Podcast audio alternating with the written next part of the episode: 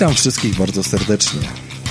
To znów jest odcinek kolejny waszego ulubionego podcastu o grach, czyli bezimiennego. Odcinek 227 kwalifikuje się jako odcinek zmian, dlatego że będziemy tutaj w rok 2023 wchodzili po pierwsze, o ile Mikołaj nie dał dupy z nowym jinglem, który właśnie słyszeliście, ale miejmy nadzieję, że Mikołaj w nowym roku ma postanowienia, żeby realizować wszystko terminowo. Ostatni odcinek też dostaliście zgodnie z obietnicą, więc chyba wszystko jest na dobrej drodze Wszystkim do tego. utarłem nosa. Tak, cześć Mikołaj. Dzisiaj będziemy. Ja będę bardzo często dzisiaj Mikołaja wy, wy, wywoływał do y, tablicy, pomimo że nie za wiele ma do opowiedzenia. Y, Tak, bo że- po prostu jest, śpi jest śpiący i nie chcemy, żeby usnął. No, Strasznie, taki- strasznie śpiący jestem. Cześć wszystkim. Taki jest, taki jest klimat. Dobra, no to mamy Mikołaja i mamy jeszcze Krystiana, który oczywiście w nowy rok wszedł z pełnym postanowieniem y, grania na Xboxie, ale dalej gra na Playce. E, pierdol się, witam wszystkich bardzo serdecznie i gram na playce, no gra, no muszę akurat, muszę grać, ale, ale wracam do Xboxa spokojnie. Znaczy, rozumiecie, ta miłość do Xboxa jest tak silna, że gdy na Dobrze. Olixie ma 20 zł tańszą grę na Playkę, to i tak weźmie na Playkę, no bo No przecież właśnie jakby... chciałem to powiedzieć, że gry na playce są tańsze, bo jest więcej ludzi na playce, więc są tańsze gry, więcej w obiegu. No, jest, jest to jakaś logika pokrętna, ale wiesz, no jakby, y, gdybyś, gdyby ci naprawdę zależało, no to co ja będę mówił dalej, nie? dobra, dobra, nie rozpędzaj się, tak, tak. Zobaczymy, na czym będziesz grał w Starfielda. No, pewnie na Xboxie. Jednym z dwóch, zobaczymy. Okej. E, rok już czekam, aż kupisz drugiego Xboxa, ale jakby widać, że póki Już co... nawet ja kupiłem drugiego, słuchajcie. Już, Już- nawet Już ja nawet, drugiego już nawet. Mikołaj kupił drugiego ci, Xboxa, że już... O, ostatnio moje oszczędności niestety e, zostały, e, że tak powiem, uderzone i mam ich troszeczkę mniej, bo musiałem kupić jakiegoś chujowego gadowora komuś. No tak, to jakby. Ja tylko chcę przypomnieć, że tutaj stricte z przeznaczeniem, opisaniem na co wydać, kopertę dostałeś, więc to nie jest do końca tak jak mówisz, bo to jest defraudacja i przestępstwo, jakby wiesz, formalnie rzecz biorąc, nie? No gdyby tak. No, niby tak. Dobra. Yy, no i słuchajcie, na tym nie kończymy. Na tym nie kończymy naszego yy, przedstawiania, dlatego że w ostatnich dniach przeprowadziliśmy yy, intensywną rekrutację, dlatego że yy, chcielibyśmy nagrywać jeszcze dłuższe odcinki, chcielibyśmy dawać Chyba- wam chyba więcej kontentu i chcielibyśmy, żeby był nasz skład y, od tej pory czteroosobowy. Y, Kto do nas dołączy? Dołączy do nas Tomek Aroł Wasiewicz, którego w tym roku wielokrotnie już słyszeliście i nas... No w zeszłym, w zeszłym, ale w tym roku jakby jako, że ostatnie 12 miesięcy. E, I, A, no tak. I Tomek faktycznie nigdy nas nie zawiódł, jeżeli chodzi o jakąś tam potrzebę dołączenia do nagrania, zawsze, e, zawsze stawał na wysokości zadania. Wy również, e, z tego co wiemy, w miarę ciepło go przyjęliście. Na pewno tam zrobimy jakieś szachry-machery, żeby e, na mikrofonach też wszystko brzmiało ok i, i, i żeby usłyszeć jego prawdziwie seksowny, głęboki głos, żeby to nie było z headsetu nagranie, ale jeszcze dzisiaj musicie nam to wybaczyć. Więc cześć Tomek! Cześć, cześć, dzięki wielkie za e, to wprowadzenie. Siema, siema, owacje na stojąco. Witamy, witamy, nie spierdol tego, witamy. Gratulujemy. Postaram Tak. się, Najlepsza postaram. droga do bycia redaktorem jest być patronem. No jakby hehe. Wiadomo, C- Cyrograf został podpisany. E, nie, no dobra, w każdym razie, wie, wiecie dobrze o to, że chodzi o to, że Tomek gra tylko na playce i tak manierowałem tutaj go bokiem, żeby, żeby Krystian miał jeszcze, żeby Krystian miał jeszcze trudniej. po prostu. Nie, oczywiście, że nie. Jakby wsz- wszyscy wiemy, co się stało ze Stilo i no. Pozdro Michał. E, o, tak. E, Dobra, słuchajcie, śmiechów chyba koniec. Ogólnie to będzie taki odcinek, że nie za wiele mamy wam do przekazania, bo wszyscy przez ostatnie trzy tygodnie grali w Wiedźmina. Znaczy nie Krystian oczywiście, ale jakby cała reszta, bo... Wszyscy bo Wiedźmin- normalni ludzie. Tak, Wiedźmin jest... e, Uspokójcie się, uspokójcie się. Wiedźmin jest grą o smaku sałatki jeżynowej, tak? I wszyscy dobrze wiemy, że po prostu czasem jak się zrobi, to trzeba to jeść, aż się nie zżyga i, i się nie skończy. No i taki jest, taka jest prawda. Jeżeli Chyba nigdy szczególnie- jeszcze nie słyszałem tak perfekcyjnie przedstawionego Wiedźmina w jednym zdaniu. To jest coś pięknego, Rafał. Dziękuję, dziękuję. Myślę, że jakby wiesz, sałatkę wyjebałem i się zmarnowała, ale Wiedźmina przeszedłem i to jest jakby podsumowanie tej właśnie koncepcji. No, tej mało idei. tego, ja Wiedźmina jeszcze raz kupiłem, żeby w niego grać na PlayStation, bo wtedy jeszcze nie odzyskałem Xboxa. No Chciałem ale tylko możemy, powiedzieć. możemy powiedzieć, słuchajcie, możemy powiedzieć przy okazji, jak już y, zaczęliśmy gadać o Wiedźminie, że spotkaliśmy się z pewnymi błędami i tam pies tam jebał, że, że czasami kons jakby grę wy, wy, wywali do, wiecie, do menu, do pulpitu, no bo to się po prostu no, zdarza u redów. E, ale są pewne problemy natury kompatybilności save'ów i tam wiem, że też jakieś prace są nad patchami i Mikołaj spotkał jeden, ja spotkałem drugi. Aha. Możesz zacząć. Tak, y, zgadza się. Miałem pewne problemy, bo miałem nadzieję sobie po prostu, że tak powiem, z mojego recenzen, recenzenckiego zboczonego obowiązku ograć tę grę na obu platformach dostępnych, które, które w tym momencie mam, bo o czym jeszcze dzisiaj będzie mowa, jakby syn marnotrawny powrócił na zielone łono i odkupiłem Series Xa, więc znowu mam rodzinkę w komplecie, także cieszmy się, Nie odkupiłeś, Słucham? nie odkupiłeś, tylko kupiłeś nowego i nabijasz te statystyki No tak, tym, tak. tym oszołomom. Gdyby chodziło o PlayStation, kupiłbym używane, żeby nie było. Jakby No. tutaj kupiłem nu, nówkę, funkiel, sztukę nieśmiganą, E, no ale że wcześniej jeszcze nie miałem, zacząłem sobie grać tego wieśka na PS5. Specjalnie do tego celu kupiłem sobie edycję gry roku, co jest dość ważne, o czym zaraz. E, Kupiłem sobie edycję gry roku, tą taką z żółtą, z żółtą topką, że tak powiem, opakowania. E, żeby móc sobie właśnie to ograć na playce, bo na playce Wiedźmina po prostu nie posiadałem. No i e, grałem sobie, byłem oczywiście zachwycony, w grę wsiąkłem tak samo jak 7 lat temu, mimo że przeszedłem ją już chyba dwa albo trzy razy. W każdym razie wkręciliśmy się z Gochą niemiłosiernie, a że bardzo bym chciał grać w trybie ray tracingu i słyszałem, że ten tryb jest e, lepiej zoptymalizowany w wersji na Xboxa, to chciałem właśnie sobie, jak kupiłem Xboxa, to oczywiście po co odpalać nowe gry, Game Passa i tak dalej, skoro można odpalić Wiedźmina. No i co? I gówno. Jakby nie, nie udało mi się zrobić cross-save'a z tego względu, że na PS4, czyli jakby siłą rzeczy na PS5, kupiłem właśnie edycję gry roku, a na Xboxie miałem kupioną podstawkę na płycie plus dokupione cyfrowo dodatki, czyli to była jakby bazowa wersja taka premierowa i dodatki.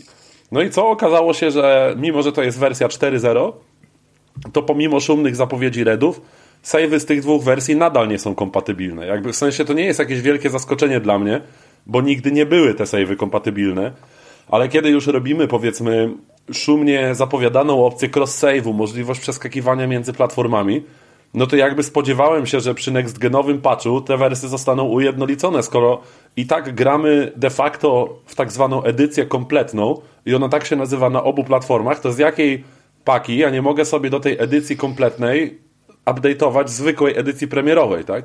No i Więc- pozwól Mikołaj, że, że wtrącę się, bo to jest dobry moment, żebym też o swoim przypadku powiedział. Otóż y, jadąc gdzieś tam do rodzinki na święta też postanowiłem, żeby może nie ciągnąć y, dużej konsoli, tym bardziej, że u moich rodziców po prostu nie ma telewizora, bo tam zwyczajnie nie ma takiej potrzeby, żeby był. E, więc wezmę Switcha, no przecież mam, mam też wydanie na Switcha, też jest jakby edycja kompletna z dodatkami, ze wszystkim. E, no i też ten transfer save'ów był. No i zacznę od tego, o czym ty mówiłeś, czyli o różnicu, różnicach w edycjach. Otóż y, transfer save'ów z wersji switchowej dotyczył stricte wersji PC-owej, tak? Tam nie było wcześniej zaimplementowanego tego z konsolami, ale z PC-ta można było sobie wymieniać ten y, stan swojego zapisu. I bezpośrednio w menu tego zaczytywania stanu można było oprócz wybrania platformy, czyli Goga lub y, Steama, jeżeli chodzi o pochodzenie gry, można też było wybrać y, wersję save'a, czyli czy to jest edycja podstawowa, czy to są, y, czy to jest kompletna właśnie z dodatkami. I to menu w 100% jakby kazało sądzić, że no jakby mam grę w edycji kompletnej, y, gra sugeruje mi wybór save'a stay lub stay, w związku z czym jest kompatybilna. i być może nawet jest, jeżeli chodzi o PC-ta. Natomiast nie przekonałem się o tym, bo nie chciało mi się na PC instalować, żeby sczytywać tego save'a.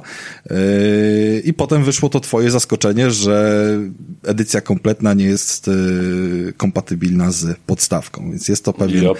Yy, fuck up. Znaczy oczywiście potraktujmy to jako przysługę, bo rozpoczęcie tej przygody od nowa jest oczywiście, wiesz, it's not a bug, it's a feature. feature. Dokładnie Więc, tak więc okej, okay, nie ma tutaj żadnej złości, ale pamiętajcie też o tym, e, bo myślę, że wszyscy w końcu do tego Wiedźmina w Next Genie będą chcieli usiąść. Nie wszyscy są tak e, zatwardziali, e, żeby to zrobić od razu teraz i wsiąknąć na miesiąc, ale myślę, że czeka to wszystkich.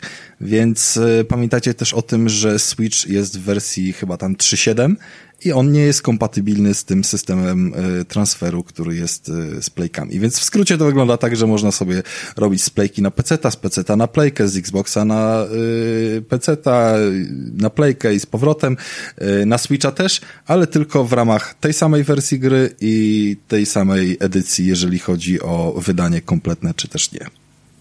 I to jest strasznie zagmatwane. Wcale się nie dziwię, że jakieś filmiki zaczęły powstawać typu jak przetransferować swoje savey. No.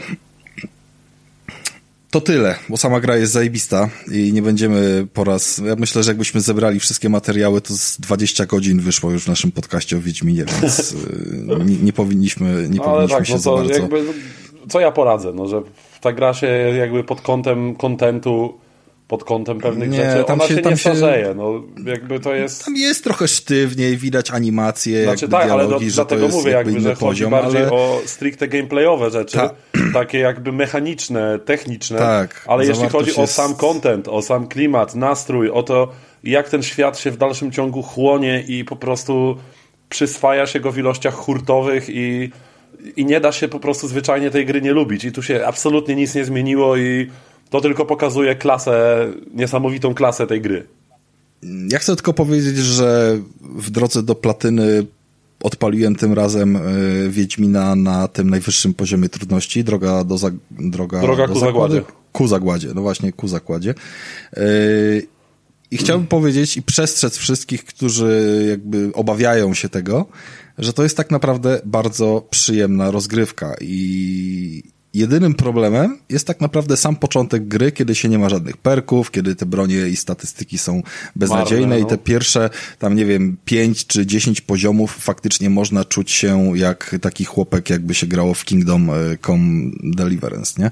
Ale w gruncie rzeczy cała gra jest mega przyjemna, szczególnie teraz grając w 60 klatkach, naprawdę ta walka mega zyskuje na dynamice i, i zwyczajnie no, gra się prościej dzięki temu, bo nie ma żadnego problemu z wyczuciem momentu na uniki i tak dalej, jakby można skakać sobie wokół y, wrogów tak naprawdę w, w dowolnym momencie i pomimo tego najtrudniejszego poziomu nie miałem większych problemów z ubijaniem, y, wiecie, gdzieś tam w połowie gry bez przewagi, tylko mając na przykład 10 poziomów mniej y, całych hord stworów lub jakiegoś tam jednego bossa większego, czy, czy dwóch, nie? Więc nie, że jakby wszystko tak robi bo to się i tak gra po kolei, ale pierwszy raz tak szybko pojechałem na Skellige, pierwszy raz tak szybko sięgnąłem po takie wyzwania, które mi były gdzieś tam do czegoś potrzebne i, i robiłem to na najtrudniejszym poziomie trudności, więc to jest bardzo dobry sposób na grę. Jedynym problemem będzie ten sam początek, biały sad i, i żeby ewentualnie przetrwać sobie przez to, ale no jakby idzie łatwiej na pewno. No, znaczy mówię, ja pierwsze moje przejście właściwie, yy, bo właśnie ogólnie dość poważną wadą według mnie Wiedźmina, która nie została poprawiona, jest balans. Jakby sto, ta gra zawsze miała problemy, jeśli chodzi o wyważenie poziomu trudności i na początku potrafiła być bardzo, bardzo łatwa, znaczy bardzo trudna, natomiast potem yy, ja się łapałem na tym, że właśnie włączałem sobie ten poziom droga ku zagładzie plus jeszcze podniesienie poziomu przeciwników a i tak wyżynałem dosłownie całe hordy przeciwników i, i to zawsze był problem w tej grze. Trochę brakuje tutaj takiego jednak soulsowego, że tak powiem, podejścia do, do poziomu trudności, może jakichś większych kar za, za zgon, coś, coś takiego. Bo troszkę, ciężko troszkę mi powiedzieć, brakowało. po prostu wydaje mi się, że przekoksowany Wiedźmin już z tymi wszystkimi swoimi ulepszeniami jest na tyle dobrym koksem i jeżeli jeszcze umiesz unikać albo robić kontry, że co ci da, że na jednego hita jesteś, jeżeli i tak bez hita jesteś w stanie pokonywać wrogów? No niby tak, no niby tak. Ja ginę w tym momencie najczęściej od tego, że mam, nie wiem, y, a dziesięcioosobową grupę i ktoś mnie strzela z kuszy. I jedyna rzecz, żeby załatwić najpierw kuszników, to jestem potem niezniszczalny, bo całą resztę sobie, wiesz, y, załatwiam A jeszcze najgorsze jest to, że czasami się potrafi zg- da zginąć w takich kretyńskich sytuacjach, bo to jest coś, na co ja narzekałem też przy premierze tej gry, że e, w momencie przejścia z trybu eksploracji do trybu walki, to są jakby dwa zupełnie osobne tryby. To nie jest tak, że my wyciągamy miecz i, i po prostu e, wtedy nam się uruchamiają jakieś inne ruchy, tylko ogólnie walka jest wywoływana zbliżeniem się do nas przeciwników. Tak? No, każdy, No kto tak, grał, to wie. jakimś I chodzi zasięgu. o to, tak, dokładnie. I chodzi o to, że w momencie wejścia w tryb walki przycisk skoku zostaje podmieniony na przycisk uniku, tak? Tego takiego Turlania się. na bok. Nie to uniku, tylko turlania się. Turlanie jest, Turlanie się jest pod, pod krzyżykiem. Nie, turlanie się jest pod krzyżykiem, a kółko jest pod yy, No odskakiwaniem. to o tym mówię właśnie. No dobra, no. A, Okej, a dobra, skok masz jest. A, a nie, dobrze mówisz, skok jest pod X-em, tak? Normalnie. Nie, skok jest pod kółkiem. Chodziło No, ci o właśnie. skoki, a nie o zbieranie rzeczy. No tak, tak. tak. No, no, no, dokładnie. I to je potrafi być bardzo irytujące, bo w, w walce nie mamy możliwości oddania skoku i często jakiś durny, kretyński 30-centymetrowy płotek albo dołek, szczególnie na bagnach to jest problem, gdzie mamy dołek z wodą, do którego wpadamy i zostajemy momentalnie otoczeni, otoczeni przez przeciwników bez możliwości uniknięcia ataku, bo nie jesteśmy w stanie oddać skoku i wyjść z tego dołka, nie? Nie wiem, czy też miałeś takie problemy, ale mnie to strasznie irytowało, co, bo ja jestem strasznie ruchliwy w trakcie walki i często wpadałem w jakieś dołki. Sporadycznie tak, ale faktem jest, że Wiedźmin, który ma loadingi trwające 5 sekund, a szybką podróż trwającą 2 sekundy, to jest po prostu... Złoto. To jest złoto. Tutaj Tak. nie, ma, nie mam pytań, nie? Tutaj można... Nie, nie irytuje cię jak jedną walkę. Może ja dlatego mam takie poczucie, że wiesz, że łatwo mi się w to grało, bo wcześniej się wkurwiałem już przy drugim zgonie, a teraz No, pięć zgonów pod rząd stary, mogę robić. Nie wiem, wiesz. czy ty pamiętasz, stary, nie wiem, czy ty pamiętasz te czasy, gdzie na bazowym Xboxie i bazowej Playce Minuty. loading po zgonie trwał z półtorej minuty. Boże, No, jak co my, oczywiście, jak to my się daleko zaszliśmy, stary. Jak to my daleko sta- zaszliśmy standard- z technologią, coś To pięknego. był standard, żeby iść sobie wtedy robić herbatę albo drinka, jakby wiemy. Dobra, myślę, że już 15 minut o Wiedźminie nam wystarczy. Krystian Wiedźmin odhaczony parę, w każdym razie. parę, no standardowo teraz znowu będzie przez dwa lata. Ja chcę tylko powiedzieć, że y, jest zapowiedziana i będzie na dzień dobry 160, a pewnie za niedługo później już o wiele taniej y, zapowiedziana edycja pudełkowa next genowa, tak? Nie, nie żeby ten jakby Dzisiaj patch... już widziałem, że jest dostępna w Ultimie. Tak, tak, dokładnie. Już można zamawiać. Dzisiaj się pojawiły pudełeczko z napisem PS5 oczywiście dołączy do kolekcji, bo jak żeby inaczej. Mój Boże. I tylko pewnie poczekam na jakąś okazję, jakby nawet pudełkowego Wiedźmina na playkę też dla dodatków, znaczy nie dla dodatków, tylko dla zawartości pudełka, e, soundtracka i tak dalej kupiłem gdzieś tam, nawet nie kupiłem, tylko wymieniłem za jakieś inne gówno, więc jakby to nie tak, że od razu wszyscy muszą biec, biec do sklepu, ale myślę, że patrząc na moją listę znajomych, gdzie na 7 osób y, online 5 gra w Wiedźmina, to ten patch za darmo był jednym z tych, który naprawdę najwięcej osób chyba na świecie skorzystało. No, to prawda. Tak, tak to widzę. Myślę, że nawet cyberpunkowy patch nie miał tylu chętnych i takiego A zainteresowania. w ogóle nie wiem, czy jednak- widzieliście, co się działo na Steamie z tym Wiedźminem. On zbliżyło się do tego rekordu, kiedy było najwięcej graczy jednocześnie przy premierze pierwszego sezonu serialu od Netflixa. Więc Słuchaj, dla mnie to po wiesz, prostu jak- przeżywa drugą młodość w tym momencie. On mógłby, to już jest piąta jego młodość i, i wiesz, na tym polega piękno tej gry, że on może po prostu spokojnie goty wygrać i w tym roku, nie? Jakby tak. był, wiesz, Najlepsze wystawiony. jest to, że po prostu tak naprawdę kosmiczna ilość... Czemu nie ma kategorii remake'ów, remasterów, kurwa, w goty w ogóle? Pomyśleliście o tym? Bo tam cały czas jakieś wymyślają nowe, ale skupione na mobilkach, na jakichś takich esportowych główienkach, a, a kategorii zdaniem- mo- remake, zdaniem- remaster nie ma. Moim zdaniem nie ma, bo tylko Sony brałoby w tym udział. No nie pierdol, no jakby jest dużo remasterów różnych innych Nie, i- Sony by brylowało w kategorii płatny update. To wtedy No, Na tak. przykład. Na przykład. Dobra, widzę, że Krystiana już faktycznie dupa swędzi, więc y, może przejdziemy gdzieś tam sobie dalej. Mm, Słuchajcie, ja mam dla was y, jeszcze, że zanim przejdziemy do gierek i, i, i będziemy faktycznie mówili o czymś y, naprawdę poważnym, to będziemy się jeszcze bawili, bo jest nowy rok, jest okres karnawałowy i, i, i różne, wiecie, y, musimy sobie odpalić wspominki, musimy sobie odpalić y, kategorie postanowień i zaczniemy od tych postanowień, bo to było coś, co, co było zapowiedziane y, jeszcze wcześniej, więc my w jakiś tam sposób się przygotowaliśmy, a potem mam drugie pytanie, o którego Krystian nie słyszał, bo był robić sobie herbatę, więc będzie zaskoczony. Eee, pytanie do Was, moi drodzy koledzy, zaczynając od Tomka, bo Tomek jeszcze się musi nauczyć, że do dyskusji tutaj się włącza sam, a nie czeka na zaproszenie. Musisz się wpierdolić po prostu. Tak. Dokładnie. Po same Dokładnie. jaja. Tu się, tu się jeździ jak, tu się jeździ jak po Warszawie. Także, także nie, było, nie było za bardzo co. Ale to nieważne, to nieważne. To, w tym to, to nieważne, po w naszym podcaście to pierdoli. nieważne. Tutaj wystarczy, że na YouTubie obejrzysz grę i też jesteś, wiesz, specjalista. Tak. e, Tomku, moje pytanie brzmi tak, jakbyś chciał nam wskazać jedną grę, którą pomimo jakby ogarnięcia wielu różnych y, tytułów na premierę czy cokolwiek, która leży ci najbardziej albo na kupce wstydu, albo jeszcze w, w półce na sklepie, ale po prostu wiesz, że to jest twoje postanowienie w tym roku, żeby to ograć, to jaka to będzie gra?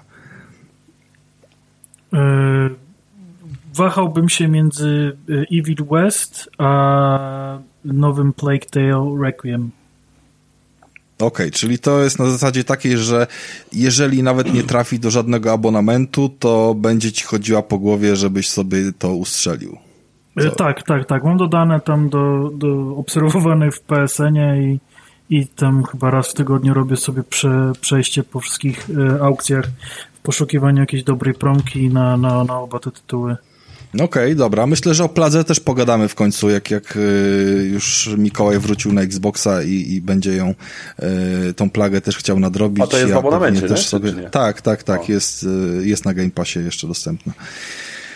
Zobaczymy jak długo, ale jest, więc y, myślę, że na tym poziomie, co oni tam już poprawili graficznym, to faktycznie trzeba, trzeba się prze, przelecieć po tych rozdziałach, chociaż no, ja cały czas jestem, jakbym trafił dobrą wersję na PS5, to bym mógł, mógł ją sieknąć chętniej, yy, z uwagi na DualSense'a. Krystianie, Krystianie, twoja kubka wstydu. Nie, nie chcę ci sugerować żadnej odpowiedzi, ale jakby czuj się w pełni E, swobodny. A czy ty, mówisz, e, czy ty mówisz teraz o tym, że gry na mnie czekają? Czy to mówisz teraz, że ja mam kupić te gry? Nie, możesz kupić, możesz mieć ją już na półce, to w ogóle mnie nie interesuje. Chodzi mi o to, że po prostu stwierdziłeś sobie w tym roku to pierdolę. Tak jak ja Red Deada nadrobiłem w zeszłym Dobra, roku. więc e, mój- dobra. Więc słuchajcie, pierwszą rzecz przede wszystkim, którą muszę. E, Zresztą gadałem z tym, e, e, z patronem Adamem, pozdrawiam Adama. On mnie przycisnął pod to, a ja już sobie i tak dawno kupiłem tą grę, mam w pudle i po prostu czeka na lepsze czasy. Czyli muszę w końcu przejść Resident Evil 7 na VR-ze. I to jest rzecz, którą chcę zrobić O. w tym roku w końcu. Wow. Em, myślę, myślę, że ona będzie już niedługo, bo nie biorę sobie już żadnych dużych tytułów, tylko to, co teraz z Rafałem ogrywam, a później jak nic nie wleci, a najbliższy tytuł będzie dopiero za parę miesięcy, to chyba już niedługo odpalę sobie Rezydenta. E, więc to będzie taki tytuł, który muszę zdjąć z kubki i oczywiście, oczywiście, gra, którą muszę... Bo przypomnijmy, ty w siódemkę w ogóle nie grałeś, czyli to będzie jakby E, pierwsze co, przejście grałem- siódemki. Tak, no można powiedzieć, że nie grałem. Odpalałem tylko te demo VR-owe, siódemki, które było super zresztą. Ale nie, nie, siódemkę może, nie wiem, 10 minut. Ale tak, to, to będzie dla mnie coś nowego. E, I słuchajcie, no i oczywiście grę, którą muszę przejść, koniecznie muszę przejść, ona, ona po prostu ciąży cały czas, ale muszę i wiem, że będę się przy niej bawił zajebiście. To jest oczywiście Doom Eternal. E, A wis. bo- O jest. bo w Dumie z 2016 mam platynę. No i kurwa, że ja nawet nie odpaliłem tego Eternala, a mam z ray tracingiem. Wygląda zajebiście na tych Xboxach. I nawet, nawet nie mam kiedy za bardzo do tego usiąść e, i nawet nie mam za, kiedy za bardzo wejść w ten świat. O ja warto, o Jezu, jak warto. O, ja wiem, o, ja wiem, o, ja wiem. Więc e, to są takie dwa tytuły, które muszę przepierdolnąć w tym roku. Okej. Jeżeli, chodzi, jeżeli chodzi o Wiedźmina i Cyberpunka, są zainstalowane, ale nic nie obiecuję, nie? No dobra, dobra, no jakby nie spieszmy się, to... To już, to już i tak jest jakby anegdotą naszego podcastu, więc jakby nie, nie, nie spierdol tego, niech tak po prostu zostanie może. No i- właśnie, no właśnie, no właśnie. Dokładnie. No, ja mam z Dumem problem, bo, bo jednego i drugiego myślę, że tak przeszedłem do połowy i jakoś nie zatrzymał mnie przy sobie.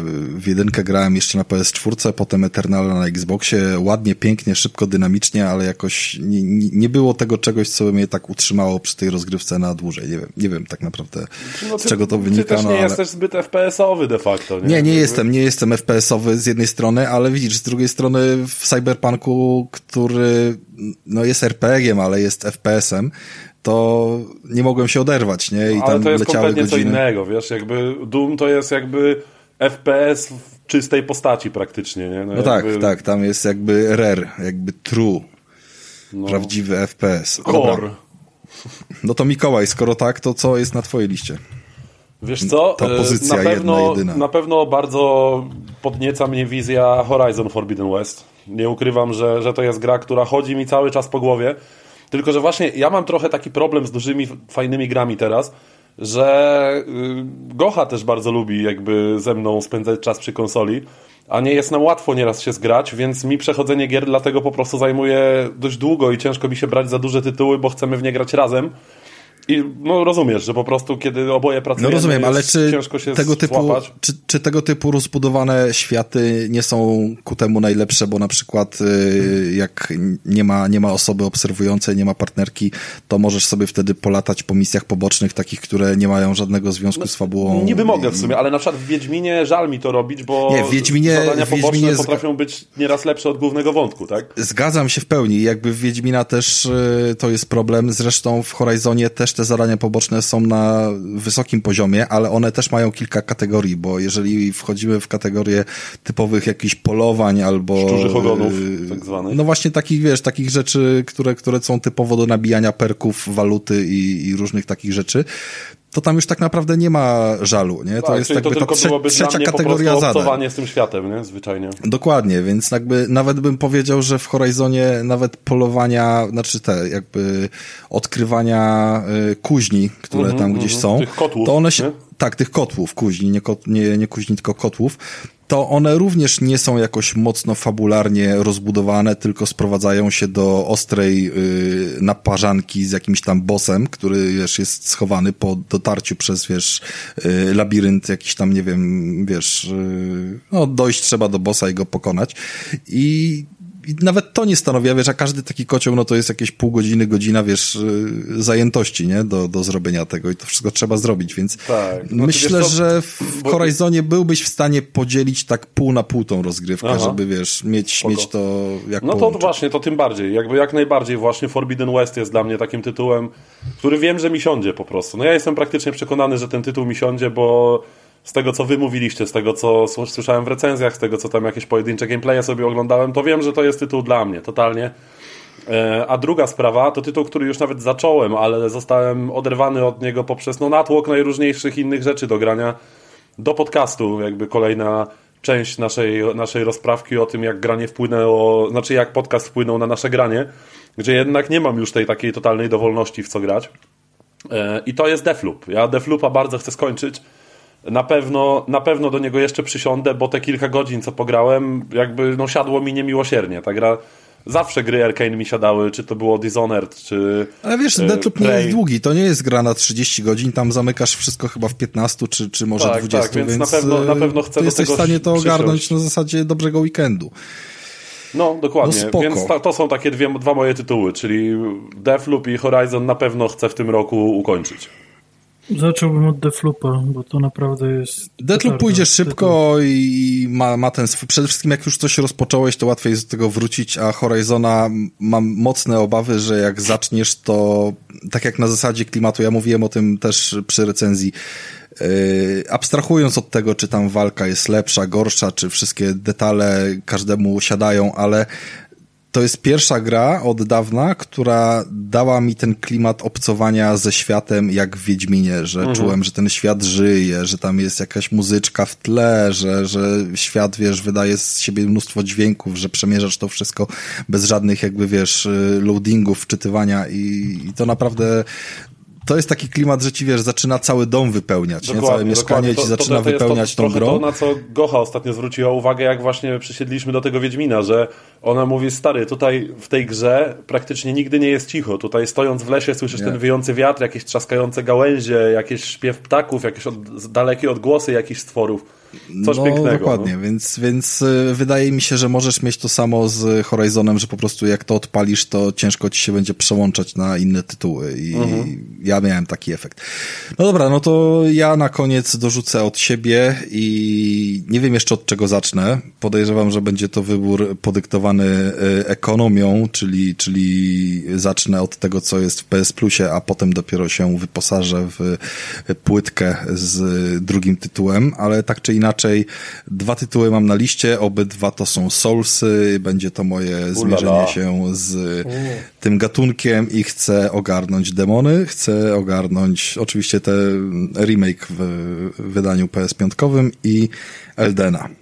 No koniecznie, bo no, Elden to jest w ogóle next mam, level. Mam po prostu takie poczucie yy, po pierwsze, jakby to naj, najbardziej to siadło we mnie y, teraz grając y, na tym najtrudniejszym poziomie w wieśku.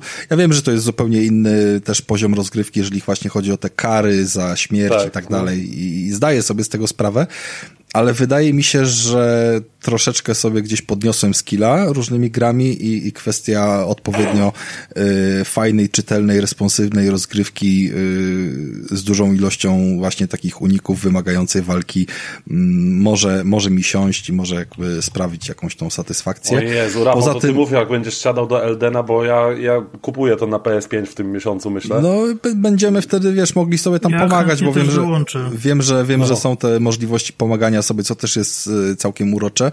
E, I przede wszystkim to taki pstryczek e, w nos dla Krystiana nie jestem w stanie czuć się dobrze ze sobą, jakby nagrywając ten podcast i, i, i, farmazony różne tutaj wyciągając, jeżeli chodzi o jakość różnych gier i tego, co, co nam nowego przynoszą twórcy, omijając tytuł, który pokonuje wszelkie możliwe, wiesz, jakby, który jest na językach wszystkich, nie? Który jest grą roku, grą w jakiś tam sposób dekady, bo gdybyśmy potraktowali Wiedźmina jako grę y, dekady 2010-20, no to Elden póki co jest y, na wielu, myślę, dla wielu osób grą dekady no, 2020 do tej pory. jeśli chodzi o ilość nagród. No i tak dokładnie dalej, no. i jak po samych gameplayach tego nie czuję, nie widzę, ale wiem, że to nie tylko jakby efekt tej, nie wiem, grafiki, czy, czy tego, co ona tam ma, no trzeba w to wsiąknąć. Wiem, nie, że nie wsiąknę... graficznie, technologicznie te tytuły, one nigdy nie zachwycały. One są w jakiś tam sposób upośledzone, natomiast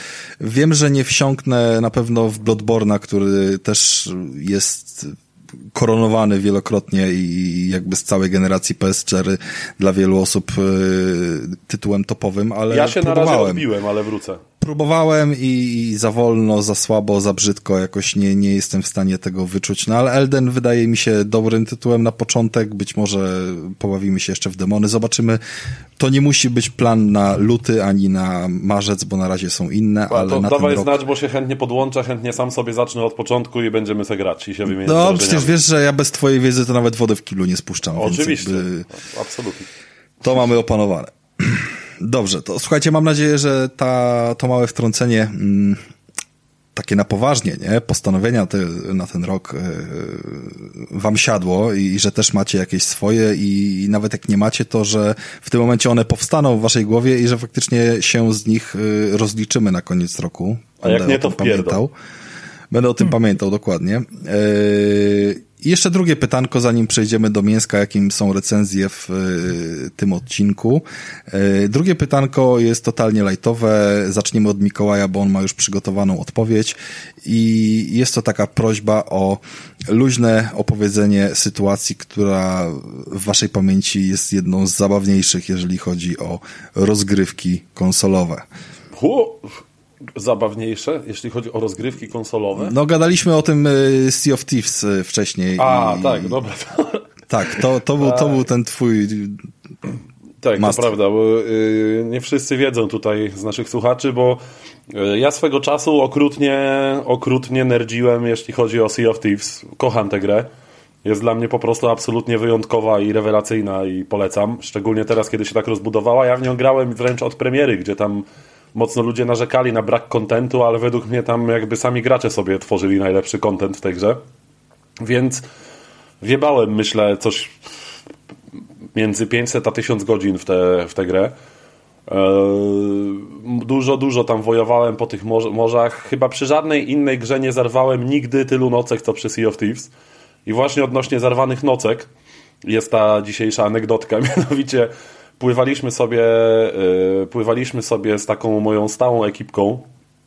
Yy, Myszyn bodajże tam z nami był. Myszyn, którego pozdrawiam, jeśli może kiedyś odsłucha ten odcinek. I, I grał z nami taki e, trochę starszy od nas facet, taki myślę już grubo po 40. Mega fajny gość. Zawsze tam jakby przy tej naszej rubacznej ekipie zawsze tam były jakieś driny, jointy i tak dalej. No i właśnie była już godzina, nie wiem, 4.30 i 5 rano. Mm, my płynęliśmy ze skarbami już zdobytymi z jakiegoś długiego, grubego rejsu, z długiej sesji. Dopływaliśmy do wyspy i nasz koleżka, który już był mocno upojony tego wieczoru, dorwał się do sterów i stoi, stoi za tymi sterami i my mu mówimy, że ej, kręć w prawo, kręć w prawo, bo się wjebemy, wjebemy w wyspę, nie? I nagle słyszymy przez czat głosowy. Jak, jak ziomek nam po prostu elegancko chrapie przy sterze, a, a problem polegał na tym, że nie byliśmy w stanie zabrać mu steru, bo jego postać była po prostu w trakcie interakcji ze sterem, a on nam elegancko zasnął i my tylko bezradnie patrząc odpaliliśmy instrumenty na tym naszym pokładzie i zaczęliśmy grać w momencie, kiedy przejebaliśmy wyspę i utonęliśmy, nie? To było po prostu rewelacyjne uczucie. Oczywiście skarby się udało uratować, tam odpowiednie nurkowanie nam pomogło, skarby bezpiecznie dowieźliśmy na brzeg, ale śmiechu było z tym co niemiara. Szczególnie kiedy okazało się, że w momencie, kiedy cała ekipa, y, większość ekipy grała na instrumentach, kiedy statek szedł na, na dno, to wtedy dostaliśmy achievement, który się nazywał Titanic Ensemble i on polegał właśnie na tym, żeby grać na instrumentach w trakcie, kiedy twój statek idzie na dno, nie? I ty razem z nim musisz pójść na dno, grając sobie na instrumencie. No, rewelacja. Dobre story. Granie na instrumentach to była ulubiona aktywność podczas gdy graliśmy sobie w Tomkiem, tak. Z Tomkiem, z Krystianem, jakby no, no, całą ekipą siadaliśmy, nawet chyba razem we czwórkę też graliśmy. Raz się udało i... chyba, no. Ale wiem, że wam to, ta gra to, to, aż tak nie siadła jak mi, bo nie mieliście aż takiej kurczę My nie mamy ekipy. znajomych, no jakby prosto. No właśnie, no dokładnie. No tak to tak, jest, jak tak się ogólnie, gra na PlayStation, słuchaj, no. Tak, tak ogólnie takie gry są, wiemy, wiemy dla kogo, nie? no. No dobrze, czy y, chciałby tutaj się wywołać do tablicy Tomek albo Krystian? Jako przygotowani, czy, czy nie? Znaczy, jeżeli chodzi o La, konsolowe historie, to nie za bardzo y, posiadam takowe. Czy no gier, gierkowe, no jakby nie, nie, nie muszą być konsolowe. E, natomiast mam taką historię y, z, z, bardzo dawnych czasów, kiedy e, to, żeby pograć z kolegami w multiplayer, to się organizowało LAN party. Oh yeah. Oj, piękne rzeczy, no. I w związku z tym właśnie na Lamparty pojechaliśmy w ogóle na domek, e, piękne miejsce, Kaszuby, jezioro i tak dalej, a my przez dwa tygodnie nie wychodziliśmy z tego domku, bo graliśmy w gry. E, I tam e, robiliśmy taki jakby test, e, doświadczenie, polegające na tym, że e, jeździliśmy we flataucie, bo to była taka nasza ukochana gra E, nie wiem, czy kojarzycie Oczywiście. wyścigi, gdzie, gdzie rozpadały się Flatout, breakfast, wszystko jest git. E, I tam właśnie e, jakby to też polegało na tym, że, że, że te zniszczenia, e, w związku z tym wybraliśmy ten tytuł i sprawdzaliśmy czasy okrążeń i zwycięstwa w zależności od wypitego alkoholu. Pamiętam Robiliśmy... w PSX Extreme kiedyś taki test. O Boże, jakie to było wspaniałe w jednym z pierwszych Robiliśmy tam rundkę, odcinków. Piliśmy, piliśmy tam chyba po szocie. Specjalnie byliśmy, ustawiliśmy wy, wyścig na, jeden, e, na jedno okrążenie. Piliśmy po szocie i em, z naszego doświadczenia wyszło, że im więcej piliśmy, tym lepiej jeździliśmy. A zdarzyło się, że ktoś nie dojechał? Znaczy, zakończyliśmy test, zanim ktoś, że tak powiem, mógł spowodować prawdziwy wypadek. Piękne są takie testy, serio. Pamiętam, jak jeszcze jako nieuprawniony do spożywania, mało nieuprawniony, jakby w ogóle niezainteresowany spożywaniem alkoholu, rzec by należało w naszym kraju. Czytałem te recenzje chłopaków z PSX Extreme, którzy właśnie robili tego typu testy i robili je zarówno chyba na Gran Turismo, na Tekenie i, i, i coś w tym stylu. Gdzieś, wiesz, próbowali to przejść w zależności od spożycia alkoholu. No i to, szczerze mówiąc, robiło jakąś robotę. Spoko. Krystianie, dobra, to, to może ja najpierw. To tak, bo ja w sumie o Krystianie chcę powiedzieć trochę. Słuchajcie, y, nie da się tego oddać, ale być może kiedyś dojdę do takiego momentu, że odważę się i, i opublikuję takie pewne nagranie, które mamy. E, nie wiem tylko, czy ono jest u mnie, czy u Tomka, w sensie Zawadzkiego, ale graliśmy kiedyś sobie w pamiętne, pamiętną grę, jaką jest Last, czyli The Forest.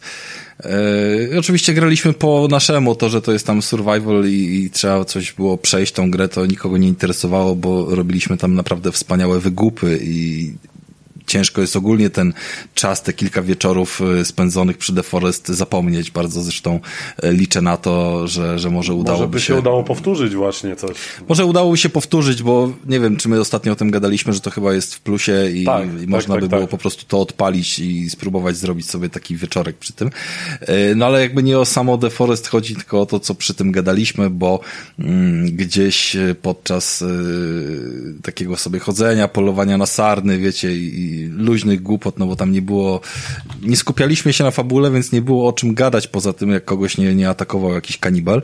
E, więc cały czas sobie pierdoliliśmy różnych innych e, rzeczach i nagle Tomek e, zaczął jakby odgrywać tutaj rolę pewnego jego mościa, który z nami często nagrywa i słuchajcie, widok, ja, ja nie mogę sobie tego po prostu wyrzucić z głowy, jak ja chodzę, zbieram to drewno i tak dalej, a, a po drugiej stronie słyszę Krystiana, choć on nie jest Krystian, ale no jakby parodia była z pierwszej ręki. Jezu, ty mi pokazywałeś ten film. Tak, ja, ja wiem, bo ja mam do niego dostęp, pokazywałem ci go, ale, ale nie wysłałem ci linka, tylko na privie ci pokazywałem. Ja teraz zatrybiłem. Jest... Co tam chodziło? To jest mój ulubiony, ulubiony jakby wydarzenie. Ja wiem, że oczywiście jakieś błędy w grze, jakieś historie inne mogły być ok, ale żeby nie było każdego można cudownie sparodiować. To nie jest przytyczek w kierunku Krystiana tak stricte, stricte, bo, bo można by i cudownie odegrać pewnie i mnie, i Mikołaja i tak, tak dalej, ale... By pewnie Tomek odgrywał, Jezu, jaka ta gra jest super, ona ma tyle błędów, no. ale ona mi się tak podoba. Znaczy, wiesz, jeżeli, jeżeli, jeżeli zacznie nagrywać stand-upy, to okej, okay, no, pierwszy krok jest zrobiony, to po prostu tak. wyszło bezbłędnie, genialnie i ile razy bym sobie tego nie odpalił, to mi zawsze poprawi humor i, i wspaniała, wiesz, skojarzenia najlepsze najlepszej gry na świecie dzięki temu, nie? Bo, ja bo takie emocje. Ty mi to chyba na Messengerze wysyłałeś. Nie, ja ci tego nie wysłałem, ja ci to pokazywałem jak byłem u ciebie, więc mówię, to, to nigdzie nie wypłynęło i, i, wiesz, bo ja dbam tutaj o bezpieczeństwo, nie można tak zrobić. Jak autoryzację dostanę, wiesz, to wtedy pomyślimy. To będzie materiał za najwyższy próg dla patronów, albo wiesz, coś w ten desen DLC, y, pakiet premium deluxe, nie? No. Krystianie.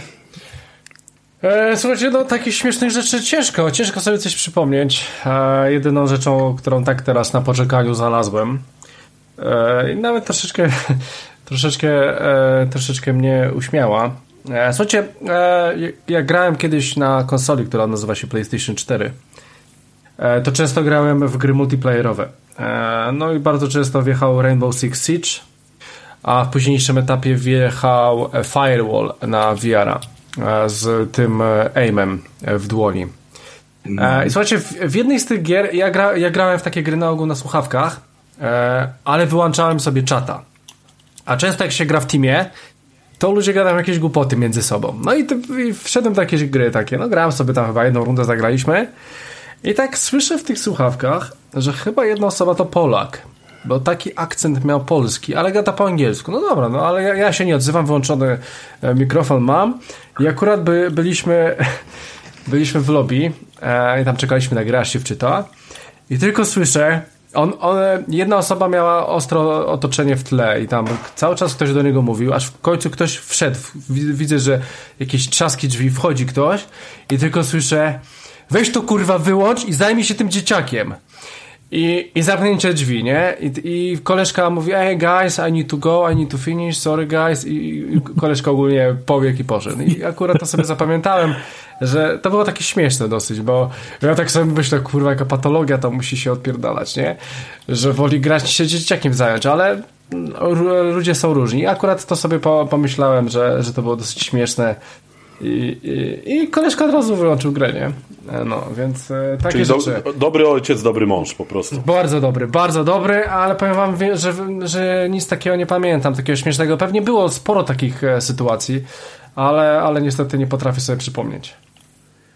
No cóż, no byłeś nieprzygotowany, ale ja to jakby zdaję sobie z tego sprawę, hmm. że Nawet nie, nie wszystko. Rafał.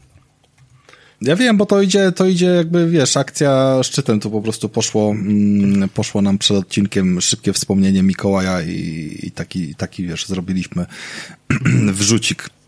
No słuchajcie, no to skoro tak sobie popitoliliśmy o różnych fajnych rzeczach i poszli sobie wszyscy, którzy już chcieli słuchać o grach i, i tak dalej, to teraz właśnie do tego tematu przejdziemy. Bo będziemy sobie gadali o grach. I z tych gier. I nie tylko. Na początek. Ja o czym jeszcze? No ja jeszcze mam modowe, że tak powiem, wynurzenia kolorystyczne. Uuu, dobra. Czy, czy chciałeś powiedzieć, e, w jakiej wersji kupiłeś Xboxa, dlaczego takiej i dlaczego nie kupiłeś y, Xboxowej Halo, która była zajebista i w ogóle? Yy, bo jestem, Opowiedz nam bo jestem zjebany i chciałem nabić Microsoftowi po prostu statystyki sprzedaży konsoli Poza tym jestem zboczeńcem i ja po prostu lubię odpakowywać sobie nowe rzeczy. I swoją drogą, to jak właśnie kupiłem tego Xboxa, tak jak wspomniałem, nówkę sztukę, to y, jeszcze uderzyło mnie w ogóle to, jak ładnie Xbox Series X jest zapakowany. Tak, to jest zajebista to rzecz. Jest to jest akurat jeszcze, pomijając to, że ogólnie wrażenie obcowania z nową generacją jest powiedzmy tam lepsze na PlayStation, ale samo zapakowanie, Co? gdzie o, gdzie otwieramy playkę i mamy zwykły biały karton, taki tekturowy, tak po prostu odpakowywanie nowego Xboxa to jest naprawdę celebracja, bo otwieramy. Pełni się zgadzam uchylamy... i to samo, dotyczy, to samo dotyczy się małego Xboxa, bo również Aha. jest w podobny sposób no zapakowane no to pudełeczko. Że wiesz, on jest, daje... uchyla się ta klapka, taka bez żadnych jakby tych tekturowych za zaczepów i tak dalej Uchylasz ją i masz pięknie zapakowaną po prostu prostokątną paczuszkę jak niczym prezent w taki, w taki czarny Słuchaj, to, to sprawia plastik, wrażenie, to sprawia wrażenie jakby, wiesz, tak jak na filmach się widzi, jak y, w południowej Ameryce y, ważą kokainę, tak, wiesz, tak, y, tak, nagie tak. w stringach y, dziewczyny, żeby po prostu dokładnie. nic nie móc nigdzie schować i robią to tak pieczołowicie dokładnie co do, wiesz, y, dziesiątych części grama, to dokładnie tak wygląda pakowanie Xboxów. Tak, tak. To, to trzeba im przyznać, że naprawdę wrażenie z odpakowywania tej konsoli jest rewelacyjne i, i jakby jeszcze raz to teraz przeżywałem, więc uwielbiam, uwielbiam ten moment. Ja, ale... ja sobie zapakowałem, ja tylko chcę powiedzieć, że ja zapakowałem sobie Xboxa bardzo dokładnie, gdy się przeprowadzałem, właśnie po to, żeby go jeszcze raz rozpakować. tak, tak, no właśnie. Ja też, ja sobie wszystkie te elementy, co tam były w środku, ja sobie to zachowałem w, w pudełku, więc jak najbardziej. E, w każdym razie, e, do Xboxa ja kupiłem go w zestawie z białą elitką, która też jest w ogóle czarująca, jest ślicznym kontrolerem, ale e, jako drugi zwykły kontroler żeby jakieś brudne łapy na imprezach jakichś plepsów nie dotykały mojej białej elitki. Bo ty wtedy pozbyłeś się tego starego elita też, tak? Nie, nie, nie. Ja go mam, tylko że on jakby nie przeżył spotkania z World of Tanks i ze mną. jakby on działa, ale nie jest w, najlepszym, w najlepszej kondycji ten, ta moja stara okay. elitka. Ona jest, może ją kiedyś sobie naprawię, będę miał dwie elitki. W każdym razie e, do, postanowiłem dokupić sobie e, dodatkowy kontroler więc sobie przeglądałem, co tam mamy u mnie w MediaMarkt. E, no i słuchajcie, no jakby Microsoft czaruje. Otóż wpadł w moje ręce stosunkowo nowy kontroler, o którym słyszałem już jakiś czas temu swoją drogą, ale dopiero teraz mam okazję go wziąć w ręce. Wdzięcznie nazwany Lunar Shift. I ojejku, oszkurwa, jak bardzo on obudził we mnie takiego głęboko ukrytego Gold Diggera. Jakby w skrócie, kontroler jest pokryty absurdalnie pięknie wyglądającym, nie wiem, jakby, przepraszam tu za określenie, ale ja ni chuja nic nie wiem o kolorach, ani o lakierach, jest pokryty takim perłowym, opalizującym lakierem. Ale tak jak mówię, ta plastyczno-barwna nomenklatura to nie jest moją specjalnością. On w ogóle ma taki efekt, że gdy się patrzysz na niego tak. od przodu, to te wszystkie zakrzywienia powodują, że w miejscu jednym jest złoty, a w tak, drugim właśnie do, do czego chciałem na, na, nawiązać właśnie, że zależnie od kąta patrzenia i jakie światło na niego pada, to on może się wydawać złoty, srebrny, a bliżej gripów taki jakby lekko ołówkowy, grafitowy, no coś pięknego. E, gripy to, te z tyłu jakby gripy zdecydowali wykończyć taką gumą trochę jak w elitkach, z, zbliżoną teksturą do tego, co znamy z elity dwójki. Tylko tak, tak bo oni, wiesz co, oni wszystkie kontrolery premium, zarówno ten Horizonowy, jak i ten na dwudziestolecie, co wyszedł. Tak, i wykańczają chyba, gumą, no. I chyba jeszcze niebieski, to są wykończone gumą. Tak, e, dokładnie. W odróżnieniu od tych, co są podstawowe, białe Tak, i, i tutaj, i tu tylko, że tutaj ta guma jest w takie szaro, jas, takie ciemno-szaro, grafitowe fale, e, i wygląda to rewelacyjnie. Cała reszta, czyli yy, przyciski, bumpery, triggery, przyciski są w bieli z szarymi literami, no po prostu efekt jest piorunujący. To jest dla mnie jeden z najświeżej wyglądających kontrolerów, jakie w ogóle w życiu widziałem. Nie? I zdjęcia czy filmy na YouTubie czy na jakichś socialach to nie mają nawet szansy oddać wrażeń wizualnych, jakie wywołuje samo patrzenie na ten kontroler. Plecki ma czarne, co akurat zaliczam na minus, bo nie pasują mi do klapki od stacji ładującej, bo stacja ładująca ma białe, Aczkolwiek ten cały przedni jego panel, w sensie przedni, ten jakby tam, gdzie masz kontrolery i bumpery, on jest akurat biały, więc ta biała klapka stanowi takie jakby uzupełnienie, więc poniekąd to może się też podobać. Znaczy mi to, mi to jest, y, dla mnie to jest rzecz, która najbardziej mi przeszkadza i dlatego z tych wszystkich dodatkowych kolorów w padach to stanęło u mnie na, y, na właśnie dwudziestoletnim, y, znaczy nie dwudziestoletnim, tylko na dwudziestolecie tak. pada, bo on był cały czarny, czy tam zrobiona tak tak, znaczy, natomiast, tak, wiesz, natomiast ogólnie elegancko. właśnie te, te właśnie bumpery, triggery i ten cały panel, gdzie one są, on jest biały, więc ta klapka, ona ładnie tak jakby przechodzi z tego panelu w tylni panel, nie? Takie, takie białe wcięcie się po prostu robi. I to się może podobać. E, ale tak, jakby to nadal jest oczywiście standardowy kontroler do Xboxa, czyli D-pad ma, ten krzyżak ma dalej klik głośny jak jakiś kurwa absolutny kapsel frugo nieuchronnej zagłady trochę, że... O, jakie piękne porównanie, to jest dokładnie ten tak. dźwięk, który on wydaje. No. Tak, tak, tak, jakbyś sobie przyłożył taki gigantyczny, dziesięciometrowy kapsel frugo do ucha i kliknął nim po prostu, nie? No mówię, no trochę że nada, bo że dalej tak to wygląda i moi sąsiedzi pewnie będą dzwonić na policję za zakłócanie ciszy nocnej, jak będę grał. Yy, mówię, to jest nadal zwyczajny, choć lekko poprawiony przez te gripy kontroler, ale za to jaki on jest ładny. No dla mnie po prostu ten kontroler to jest takie małe dziełko sztuki i totalnie potrzebuje więcej takich padziorów z duszą i pazurkiem. Ja jestem zachwycony tym projektem, e, choć ciekaw jestem, jak będzie ten lakier wyglądał, jak go usmaruję trochę krwią, potem bluzgami, chipsami, kotami, obornikiem. Bo białe co, ja mam, mam jednego w takim wykończeniu różowo-perłowym, widziałeś zresztą A, wiem, z zdjęciu, no. poprzedniej no. generacji czarno, on tam chyba się nazywa właśnie też jakoś Shadow, coś tam, Shadow Pink czy, czy coś i Wydaje mi się, że to całkiem nieźle wytrzyma Znosi. próbę okay, czasu, spoko. bo ja go już kupiłem jako używanego i nawet wymieniałem go, bo tam był z niedziałającym jakimś przyciskiem, ale ogólnie to, to był po jakiejś mhm. renowacji i kupowany, używany i do dzisiaj się spisuje dobrze, więc y, myślę, że ten lakier się nie zetrze, jeżeli chodzi o, wiesz, tego typu mhm. wrażenia. No, oby, Na pewno oby. jak od PS4 miałem pada wykończonego takim szarym...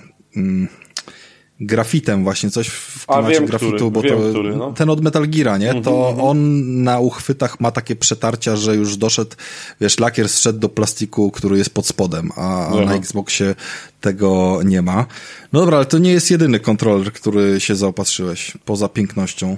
Yy, tak, no do niego, yy, znaczy, a, bo jeszcze sobie do tego sprawiłem ten, w tym świątecznym okresie yy, ten limitowany kontroler do PS5, tego DualSense'a yy, z Ragnaroka. I o ile bardzo mi się podobał ten arcik, który jest na, na touchpadzie, to szczerze nie spodziewałem się, że ten kontroler jest taki ładny, jak, jak jest na żywo, bo yy, tutaj też zdjęcia i grafiki nie oddają, bo ten, ten niebieski, którym ten kontroler jest pokryty z przodu, on jest taki z lekka metaliczny, jakby on, on nie jest do końca takim jednolitym po prostu kolorem plastiku, nie? On ma na sobie taką, taki bardzo delikatny, matowy połysk, bym powiedział, nie? Czyli on ma trochę ten brokacik taki, taki w sobie. I ten kontroler wygląda naprawdę rewelacyjnie. On jest naprawdę ładny i, i sprawia wrażenie takiego no limitowanego, mimo że mógłby być ładniejszy, jeśli chodzi, miałbym parę pomysłów, jak można by zrobić Ragnarokowy kontroler, to... No ja widziałem piękne arty, jeżeli wiem, chodzi wiem, o jakieś... nawet się chyba nimi na grupie. Tak, wspaniałe były. W każdym razie kontrolerek jest bardzo ładny, jestem bardzo zadowolony, że, że udało mi się go ogarnąć, szczególnie, że leżał półtora miesiąca od premiery Ragnaroka, leżał w szafce na punkcie obsługi klienta u nas w Mediamarkcie, bo jakby nie miałem za bardzo funduszy na to. No ale teraz się udało i akurat tym bardziej się cieszę, bo już nigdzie go praktycznie tego kontrolera nie ma, ja sobie go teraz wyjąłem z pudełeczka i jest zajebisty. No i jeszcze punkt trzeci. No a punkt trzeci, no to to jest biała elitka w edycji Core, yy, którą dostałem w zestawie po prostu, znaczy dostałem, kurwa, dostałem za grube pieniądze w zestawie z, z tym Xboxem właśnie, którego kupiłem. I o ile jakby miałem duże wątpliwości co do tego, tej wersji Core yy, kontrolera Elite 2 od Microsoftu, Czy bo Core to rozumiem, że jest bez dodatków, czyli bez, bez, niczego. pokrowca, Tak, jest, to jest tylko pad. Po prostu jest pad z, yy, ale z tam nawet ładowarki nie masz? Nic nie ma tam. Nie, to jest tylko pad, gdzie do niego masz, nawet nie masz tych tylnych przycisków, nie? W sensie No tych, ja rozumiem, tych nie ma, nie ma wymiennych przycisków, ale wciąż on jest regulowany, więc... Znaczy nie, on, on ma opcję założenia z tych innych elitek, tak? Tych wszystkich Dobra, ale bo, manetek. słuchaj, ja nie jestem specjalistą, myślę, że Tomek też nie. No, no. Kompletnie, kompletnie. Elitkę miałem, macałem, wiem, że się wymieniają w niej rzeczy, można wymienić grzybki, można wymienić spusty, ale jeżeli chodzi, nie, Nie, wiem, spustów o... nie możesz wymienić, spusty sobie możesz skrócić. No właśnie chodzi mi o to, co jest y, w funkcjach pada wbudowane, a co wymaga wymiany na dokupienie części. O, Czyli tak. to jest y, moje pytanie. Dostajemy kontroler, na którym mamy te magnetyczne grzybki, jeden zestaw zwykłych grzybków na nim i tyle. Ale on ma wszystkie dokładnie te same funkcje elitki, tak? Tylko, że po prostu, żeby zamontować do niego te przyciski z tyłu, które też wskakują nam bardzo ładnie na magnesik, czyli te, które możemy sobie zmapować jakby u dołu kontrolera, nie? Y, jakby z drugiej strony, tam gdzie paluchami trzymamy jakby powiedzmy Takie fakiem i łopatki. serdecznym, nie? Łopatki właśnie to on te przyciski jakby ma, tylko nie ma zamon- zamontowanych tych magnetycznych, jakby tych łopatek właśnie, więc nie możemy ich używać. Więc dla mnie to była idealna opcja, bo ja mam elitkę i mam do niego cały ten zestaw, mam pokrowiec, mam te łopatki, mam wy, wymienne kilka Ale, ale czekaj, czekaj, czekaj, czekaj. Ja, ja to rozumiem, no bo ty masz tą elitkę, więc to, to mnie wcale nie dziwi, że dla ciebie to jest zajebista opcja, ale ja byłem przekonany, że on w tej wersji Core wychodzi z, y, nie wiem, podstawowym rozmiarem tych łopatek. Yy, Na zasadzie takiej, że masz jeden rozmiar, a jak dokupisz sobie zestaw tych akcesoriów, to będziesz miał ładowarkę, yy, wymienne grzybki, wymienne coś tam i wymienne łopatki. Znaczy poniekąd to tak działa, tylko po prostu to jest sam pad z grzybkami i niczym więcej. Z tych Czyli wymiennych elementów, z wymiennych elementów masz tylko te magnetyczne grzybki. Czyli łopatki, nawet jakiejś jednej, bo nie wiem, czy jest kilka rodzajów łopatek, Nie, ale... ło- łopatki masz cztery po prostu, yy, z których każda jedna ma swoje miejsce z tyłu kontrolera, nie? I, I tych łopatek w zestawie nie ma z tą korową edycją. Ej, no to chujowo. To No jest, właśnie- bo to brakuje, ja, bo ja czytałem nawet o tym, bo jakby mnie też ta, wiesz, elitka interesowała, bo że wyszła za tą cenę, wiadomo, jakieś promki i tak dalej, ale to jest jedna z podstawowych, ja nawet teraz jak Wiedźmina grałem, to bardzo mi, wiesz, przy tej dużej ilości uników cały czas trzeba trzymać rękę na, yy, na, na, na jednej gałce analogowej, żeby kierować tym ruchem i zdjęcie palca czasami, żeby zażyć eliksir, powoduje śmierć. I w tym momencie stwierdzałem sobie pierwszy raz chyba w swoim giereczkowym życiu, że kurwa, naprawdę by się przydał ten no. dodatkowy przycisk. Znaczy mógłbym sobie przemapować to na coś innego, tam spoko, nie? Ale naprawdę by się przydał ten przycisk, żeby zamiast touchpada to mieć to y, sparowane gdzieś tam z jakimiś łopatkami. I się okazuje, że chuja, nie mogę w tym elicie. Tak, tak. E, no W sensie niestety. bez dokupienia akcesoriów. Tak, dokładnie, dokładnie. Więc to, Okej. znaczy to mówię, to ma swoje za- zady i walety, nie? Jak to się mówi. No bo mówię, to jest według mnie ten core to jest właśnie propozycja dla ludzi, którym się na przykład zjebała elitka, coś jakby coś się z nią wydarzyło, ale mają te te właśnie żeby sobie kupili ca drugiego, ale bez akcesoriów. Tak, dobra. no, jakby, bo dobra, on jest, dobra, jego to... można wyrwać za niecałe cztery stówki z tego, co widziałem. No tak, są I, promki, tak, ale... Tak, więc to już jest niezła opcja, a poza tym ten pad, jakby nawet bez tych dodatkowych przycisków, on na przykład dla fanów strzelanek, jakiegoś koda czy coś, to on nawet bez tych manetek, znaczy bez tych łopatek jest w stanie yy, zrobić swoją robotę, chociażby przez skracany spust, tak? Czy tam, y, tak, wiem o tym, oczywiście, że to, to są funkcje, które tam są Gdzie wiesz o co chodzi, masz, masz spust, który jest jak kliknięcie myszką praktycznie wtedy, nie? Y, to, to, jest, to jest fajne. Y, a, no i oprócz tego jedynym akcesorium, które jest dodatkowo do niego dołączone, jest ten kluczyk, który ci pozwala regulować napięcie gałek analogowych, nie? Że one chodzą ciężej albo lżej. Czyli nie wymieniasz, ale regulujesz sobie ciężar, tak, siłę. Że, bo to podnosisz grzybka, w sensie zdejmujesz go z magnesu i jakby na górnej części tej spłaszczonej, tego jakby kiku, kikucika, na którym jest osadzony ten jakby magnetyczny grzybek, tam masz normalnie taki krzyżakową śrubkę, która ma trzy pozycje, nie? I sobie możesz ją, jak weźmiesz ją na maksa w lewo, to wtedy grzyb lata po prostu niemalże nawet jak machniesz padem, nie? To już grzybek jest tak luźny, nie? No, a, a jak przekręcisz go na maksa w prawo, to trzeba już włożyć jakiś wysiłek, żeby go e, żeby go jest, wygiąć.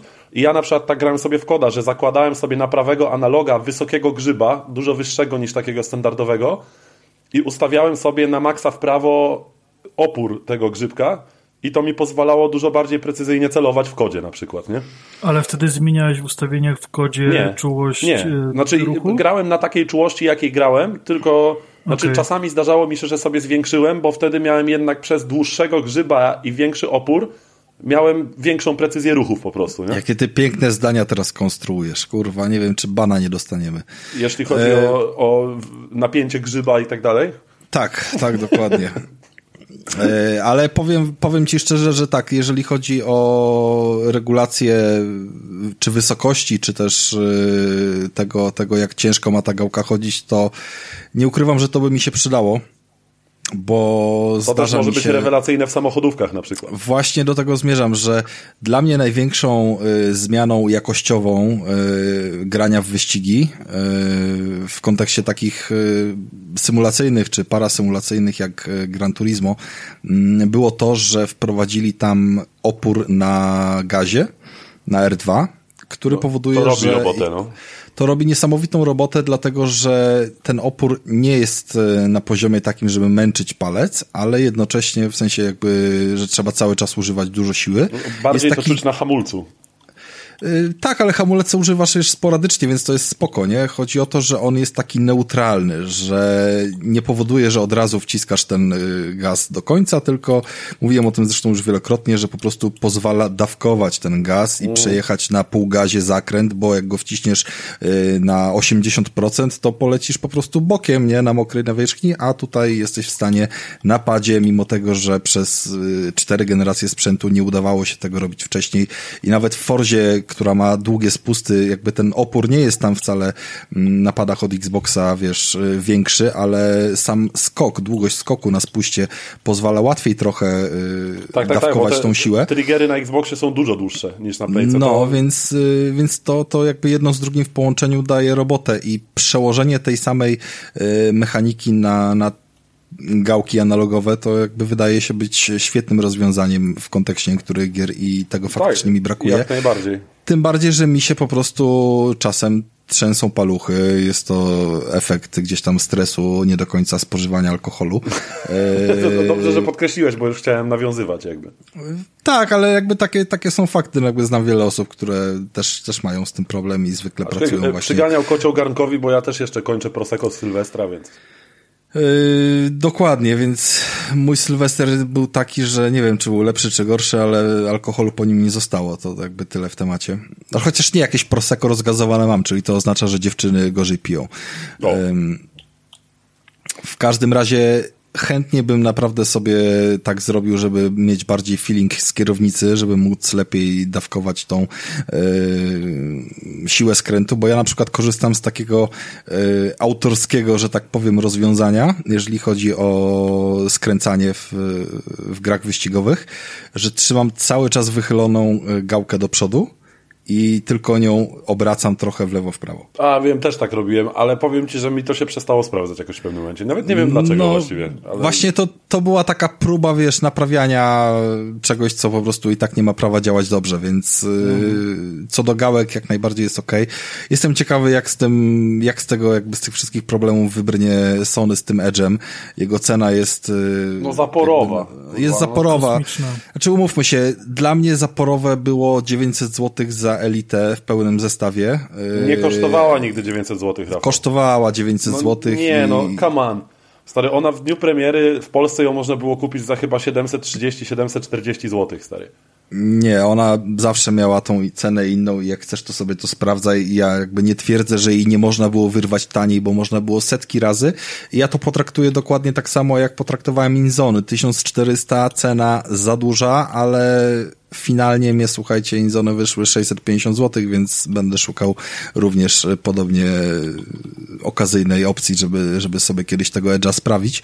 E, nie będzie mi się na pewno do tego jakoś super spieszyło jak, i jak zobaczymy. chcesz, to sobie zabierz tę moją rozjebaną elitkę, może sobie ją naprawisz, to ci będzie działać. Znaczy Wiesz ona działa, co? nie?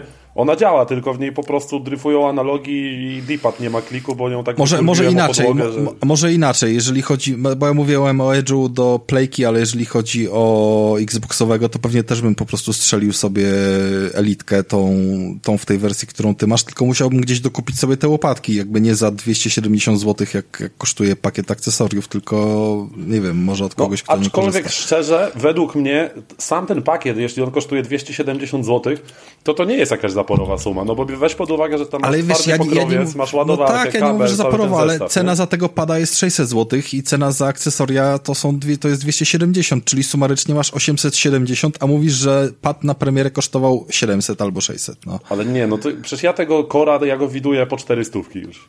Wszędzie. Widujesz, tak, ale mówię o cenie normalnej, no jakby wiesz o co chodzi, nie? Ja no wiem, tak. że go można dorwać taniej i policzyli cię przecież przy kupnie Xboxa nie za 400 za tego pada, tylko policzyli po cenie jaka była w pudełku, no. No, Ej, niecałe e, pięć. Słuchajcie, no. E, słuchajcie, tak sobie pomyślałem, że połowa odcinka już minęła, nic nie zaczęliśmy z rozpiski, a mamy najebane grę, e, grami. I e, mówiliście tylko ty, Rafał i ty, Mikołaj. W związku z tym wy już możecie się pożegnać. Ja zostanę tylko z Tomkiem i porozmawiamy sobie o grach. No dobra, to my spadamy, Rafał. To na razie, cześć, trzymajcie się. Znaczy, Krystian, Krystian całkiem spoko że wszedłeś, tylko że to nie jest połowa odcinka, bo dzisiaj trzy godziny lecimy. To jakby... Nie, nie, no chyba, chyba ty w swoich snach, Rafał. Słuchaj, niektórzy jutro idą do pracy. Tomek, jutro pracujesz? Pracuję, pracuję. Tomek, trzy godziny czy dwie? O, poczekaj, o której musisz stać, Tomek? O siódmej. No, no to no, lepiej Rafał, od ciebie. No bez przesady. No daj dzieciakowi Dobra. pospać trochę, tak? Ja się nie spodziewałem, że będziemy Słuchajcie, mieli no tyle gadki o tych padach. Takiego off-topa, off-topa takiego robicie.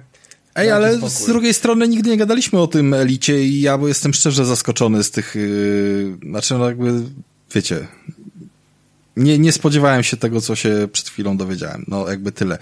Kto sobie kupi, to sobie kupi. Yy, czy warto, to też jakby niech sobie każdy zdecyduje, co ile warte jest pieniędzy. Dla mnie I w związku I w związku z powyższym przechodzimy do tematów growych. Czy w związku z tym mogę zaprosić do dyskusji pana Tomasza? Możesz, zezwalam.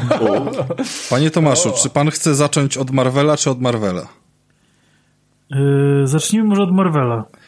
Dobrze, to od powiedz DC. mi o tym Marvelu, który jest na komórki na początek. Nam yy, tak, i wszystkim yy... innym, bo z jednej strony hejtujemy te gry na komórki, ale z drugiej to jest Marvel jakieś kom... odkrycie roku. A, to, to ta karcianka? Tak. Ma tak, Marvel Snap e, się to nazywa. E, I jest to e, pewne odkrycie dla mnie na fali właśnie e, drugiego Marvela, czyli Midnight Suns. I jest to dosyć ciekawa produkcja, w którą, w którą przegrałem parę ładnych godzin. I jakby polega to dosłownie na, na budowaniu własnej talii w której mamy jakby postacie z całego uniwersum, więc możecie się spodziewać wielu e, postaci, których, których mogliście nigdy nie słyszeć, e, jak dziewczyna wiewiórka, czy czy Misty Knight, chociaż ta ostatnia pojawiła się w serialu na Netflixie. Każda z tych postaci jest jakby jedną kartą.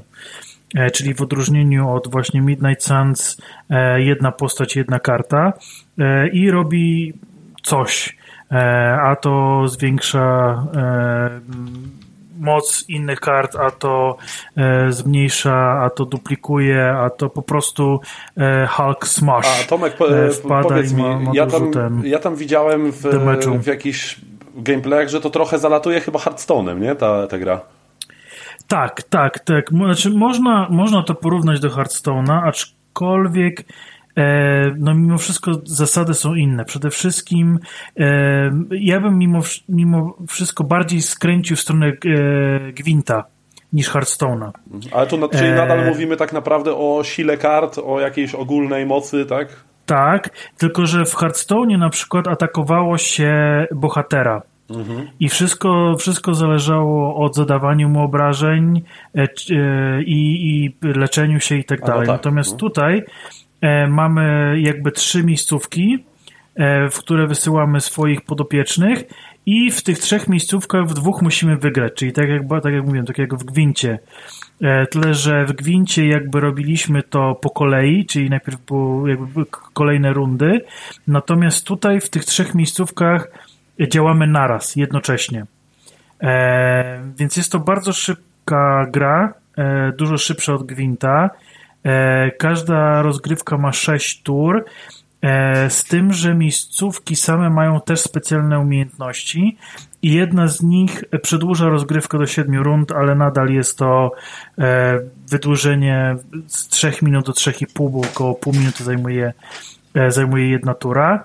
E, gracze grają jednocześnie, zagrywają swoje karty i e, kiedy oba, oboje gracze klikną e, koniec tury, to te karty są zagrywane, więc część z tych kart ma właśnie zdolności polegające na tym, że gracz przeciwny zagrał w to samo miejsce swoją kartę. Więc też takie jest pewne przewidywanie, gdzie, gdzie, gdzie kto co zagra ja już doszedłem do pewnego limitu, e, w którym e, jakby gra mi mówi, dobra, było fajnie, pobawiłeś się, e, teraz nam zapłać. I muszę przyznać, że, że to mnie trochę zaskoczyło, że ten moment przed tak szybko i tak zdecydowanie, że ja właściwie nie bardzo mam co robić aż do jutra, w tej grze, o, e, czekając na, nowe misje. Odnowienia, nie odnowienia. Tak, tak, tak, bo nie mam hajsu i jedyne co mogę zrobić to wydać twardą walutę, a paczki, e, moi drodzy, są i nawet za 300 zł. Najdroższa jest za 600. E, także, Ale to gry na coś... playkę są drogie, nie? Nie zapominajmy. Także, są, są, tak, tu się no, nic można, nie zmienia. Można poszaleć, nie?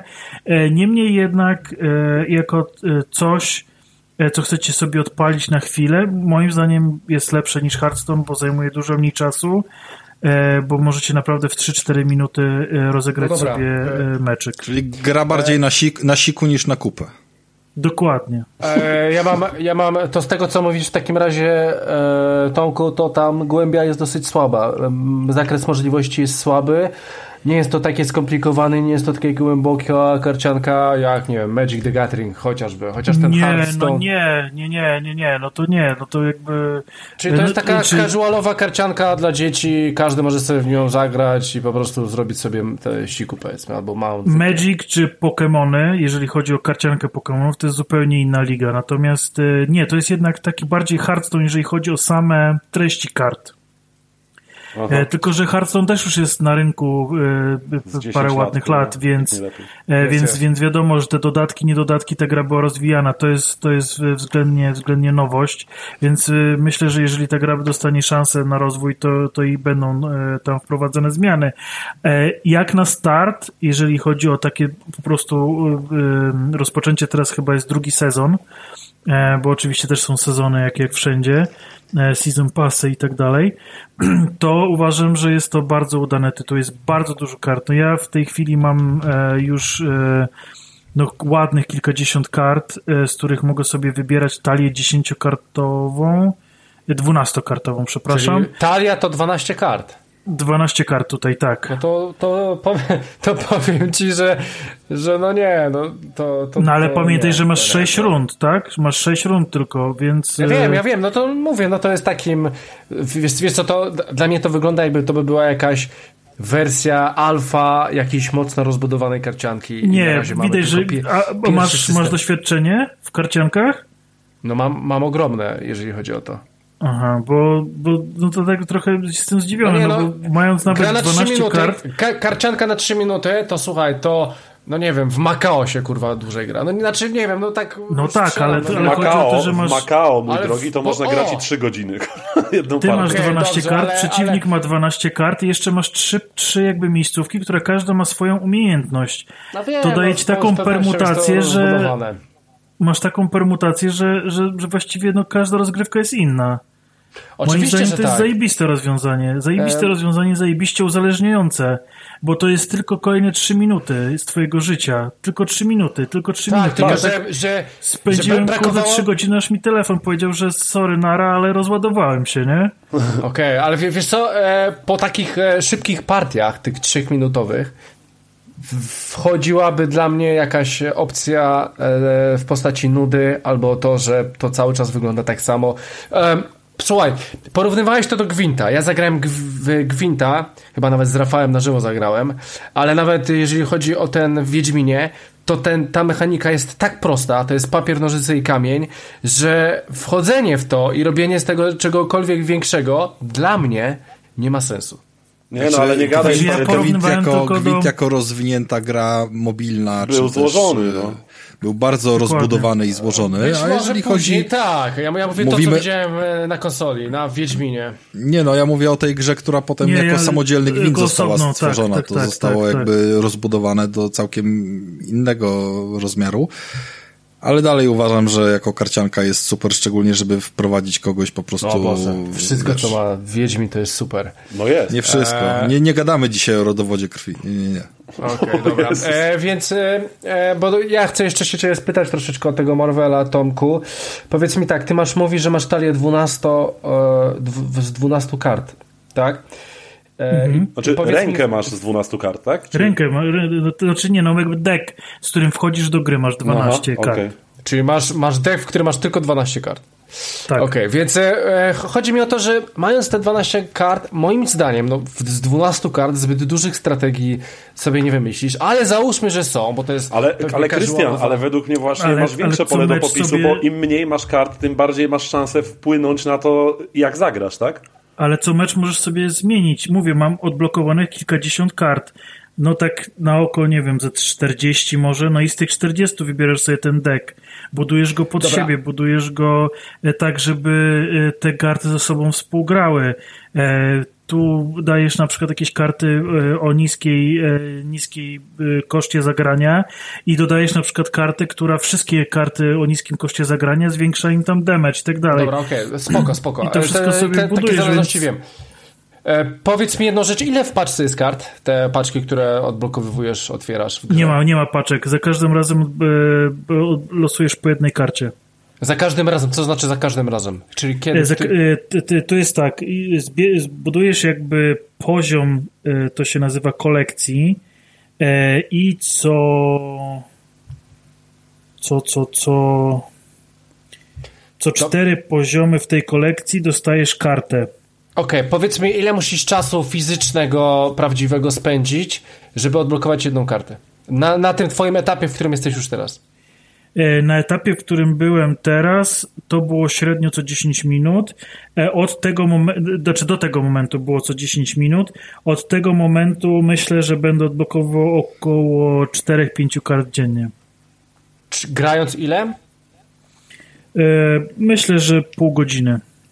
4, 5, okej. I teraz mi powiedz, e, czyli Czyli nie na zasadzie spędzonego czasu, tylko co jakiś czas, tak? To, to na tym polega blokada. Tak, tak, tak, tak, tak, tak, tak. No to- Bo no no, średnio tak trzy razy dziennie teraz. trzeba, w- trzeba tu wejść, żeby zrobić te misje. Trzy E, razy bo one dziennie. co 8 godzin się odnawiają. Mhm, Okej, no dobra, dobra, A dobra. powiedzcie mi tak z A- ciekawości, czy gwint na komórki to jeszcze żyje, czy nie żyje? Żyje, oczywiście. Ale e, to, to, co pa- pamiętacie, to co e, chodziło się jak Pokémony Go? E, Tak, Nie, to nie, nie, umarło. Ja nie To, mówię to o... umarło, umrze, jeżeli to chodzi o polowanie na potwory. Za miesiąc chyba umrze. A Tak, na, tak. No, no, no. E, powiedz mi jeszcze, Tomku, taką e, rzecz w takim razie, jeżeli chodzi o to, ten twój Season Pass.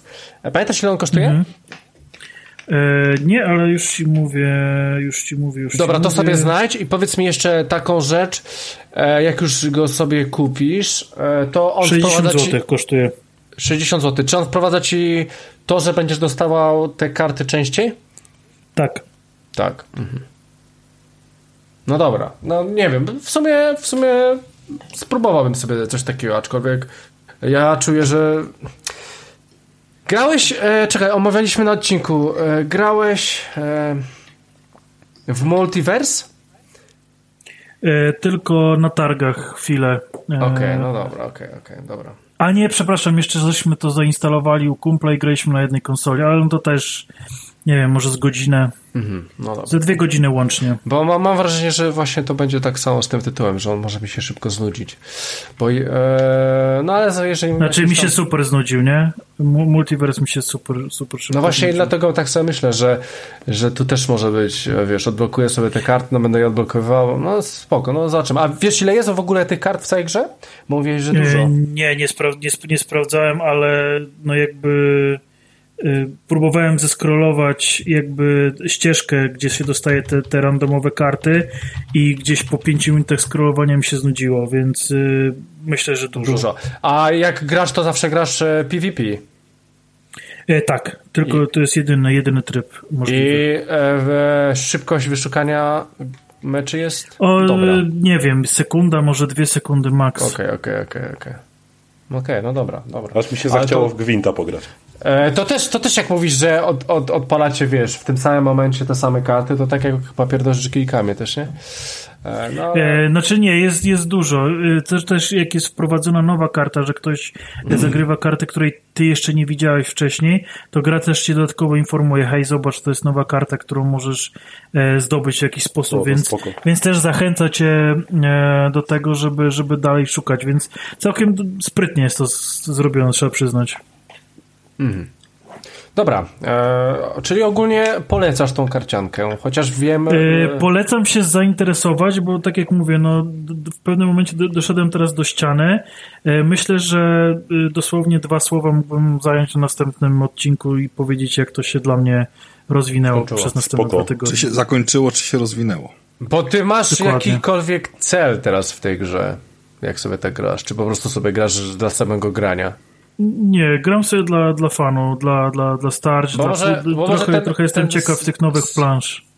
Może ten sezon oferują? trochę by wprowadziło, wiesz, taką opcję, że jednak, e, wiesz, miałbyś jakiś cel. Nie, to, to znaczy szczerze to, to nie, nie bardzo, nie? Bo tak jak patrzę po też każda gra no to... potrzebuje celu, no jakby... To, to, są, to, to są, wiesz, więcej hajsu, Dla więcej tak. materiałów i tak dalej. Yy, Ja lubię czasami po prostu sobie odpalić coś, co, co, co mi zajmie tam właśnie chwilę.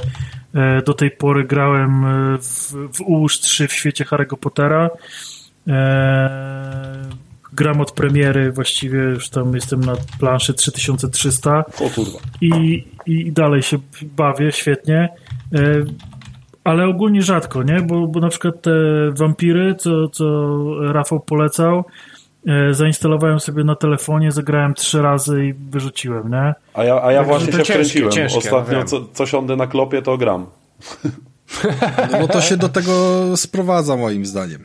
No ale, ale powiem wam, dobra. że czy to w autobusie, czy coś, to te wampiry, szczerze, ta gra nabiera rumieńców, im dalej jesteś w las, tym jest śmieszniej. Jakby, bo Tak, szczególnie tak, jak ja sobie odblokowałem tam taką postać, która y, z gruntu ma do każdej broni dodatkowy pocisk. Y, I po prostu ona zaczyna co prawda z tym chujowym nożykiem, ale jak sobie tam dołożysz te książki, tę wodę święconą, bicze, nie bicze, kurwa, to, to się zaczyna robić taki rozpierdol piękny na ekranie, że ostatnio tam skończyłem rundę, to chyba miałem 19,5 tysiąca przeciwników rozjebanych, nie? Także fajne, fajne. No słuchajcie, okay. ale nie będziemy całego odcinka rozmawiali o grach na komórkę. Yy, porozmawiamy również o innych głupich grach i, i, dalej będziemy szeroko mijali temat konsol, bo w nic nie graliśmy przez Wiedźmina. Jakby temat dzisiejszego odcinka wszemi wobec jest znany.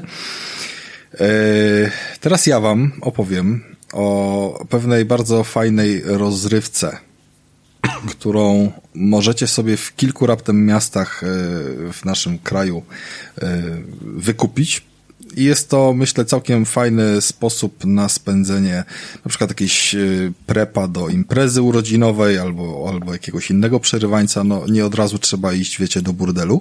Można najpierw zrobić coś fajnego. I oczywiście, jeżeli macie... A co pójście do y, burdelu nie jest fajne, chciałeś powiedzieć?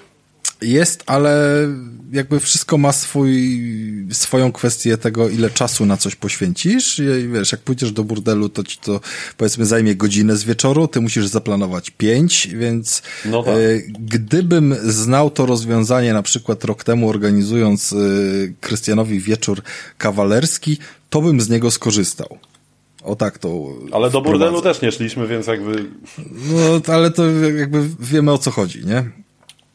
I ja jestem już niejednokrotnie, e, wspominałem o tym, e, mocnym fanem, e, trochę przymuszonym, ale jednak wciąż gier typu, no bas mnie ominął, nie, jeżeli chodzi o generację PS3, PS2, czy kiedy to tam wychodziło, ale Wiedza to Potęga to jest wciąż, uważam, świetna gra, szczególnie w wydaniu dekady, które jest sprawniejsze, szybsze i, i nawet ostatnio bratu go poleciłem, pomimo, że katorgą jest to, że oni nie wydali żadnego patcha na PS5, w związku z tym y, nie można się łączyć z konsolą bezpośrednio wygodnie, tak jak było wcześniej, tylko y, i wyłącznie po IP, dlatego że po, po prostu komu... No, tak, znaczy nie, nie po hotspocie, po prostu wprowadzając numer IP, bo y, w jakiś sposób ten system nie jest rozpoznawany jako PS4. Pierdolenie typowe dla Sony, no.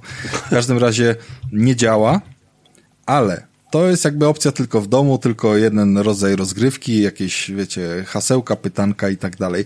Co jeżeli chcemy zrobić to w sposób ciekawszy?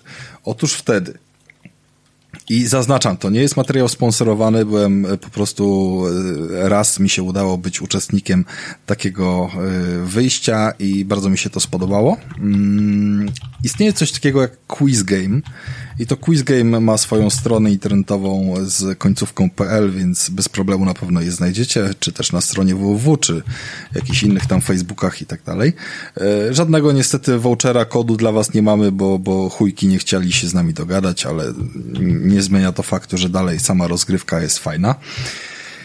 I jak to wygląda? Mamy jakieś pomieszczenie, które powiedzmy zostało zaadaptowane przez właścicieli i takie pomieszczenia się znajdują w Krakowie, Warszawie, Poznaniu, Gdańsku, Wrocławiu, Katowicach i nawet w Łodzi. Więc nawet może, w Łodzi. Mo, możemy się spodziewać, że może i w Sosnowcu na, Nawet mój brat może skorzysta. Nawet twój brat może skorzystać.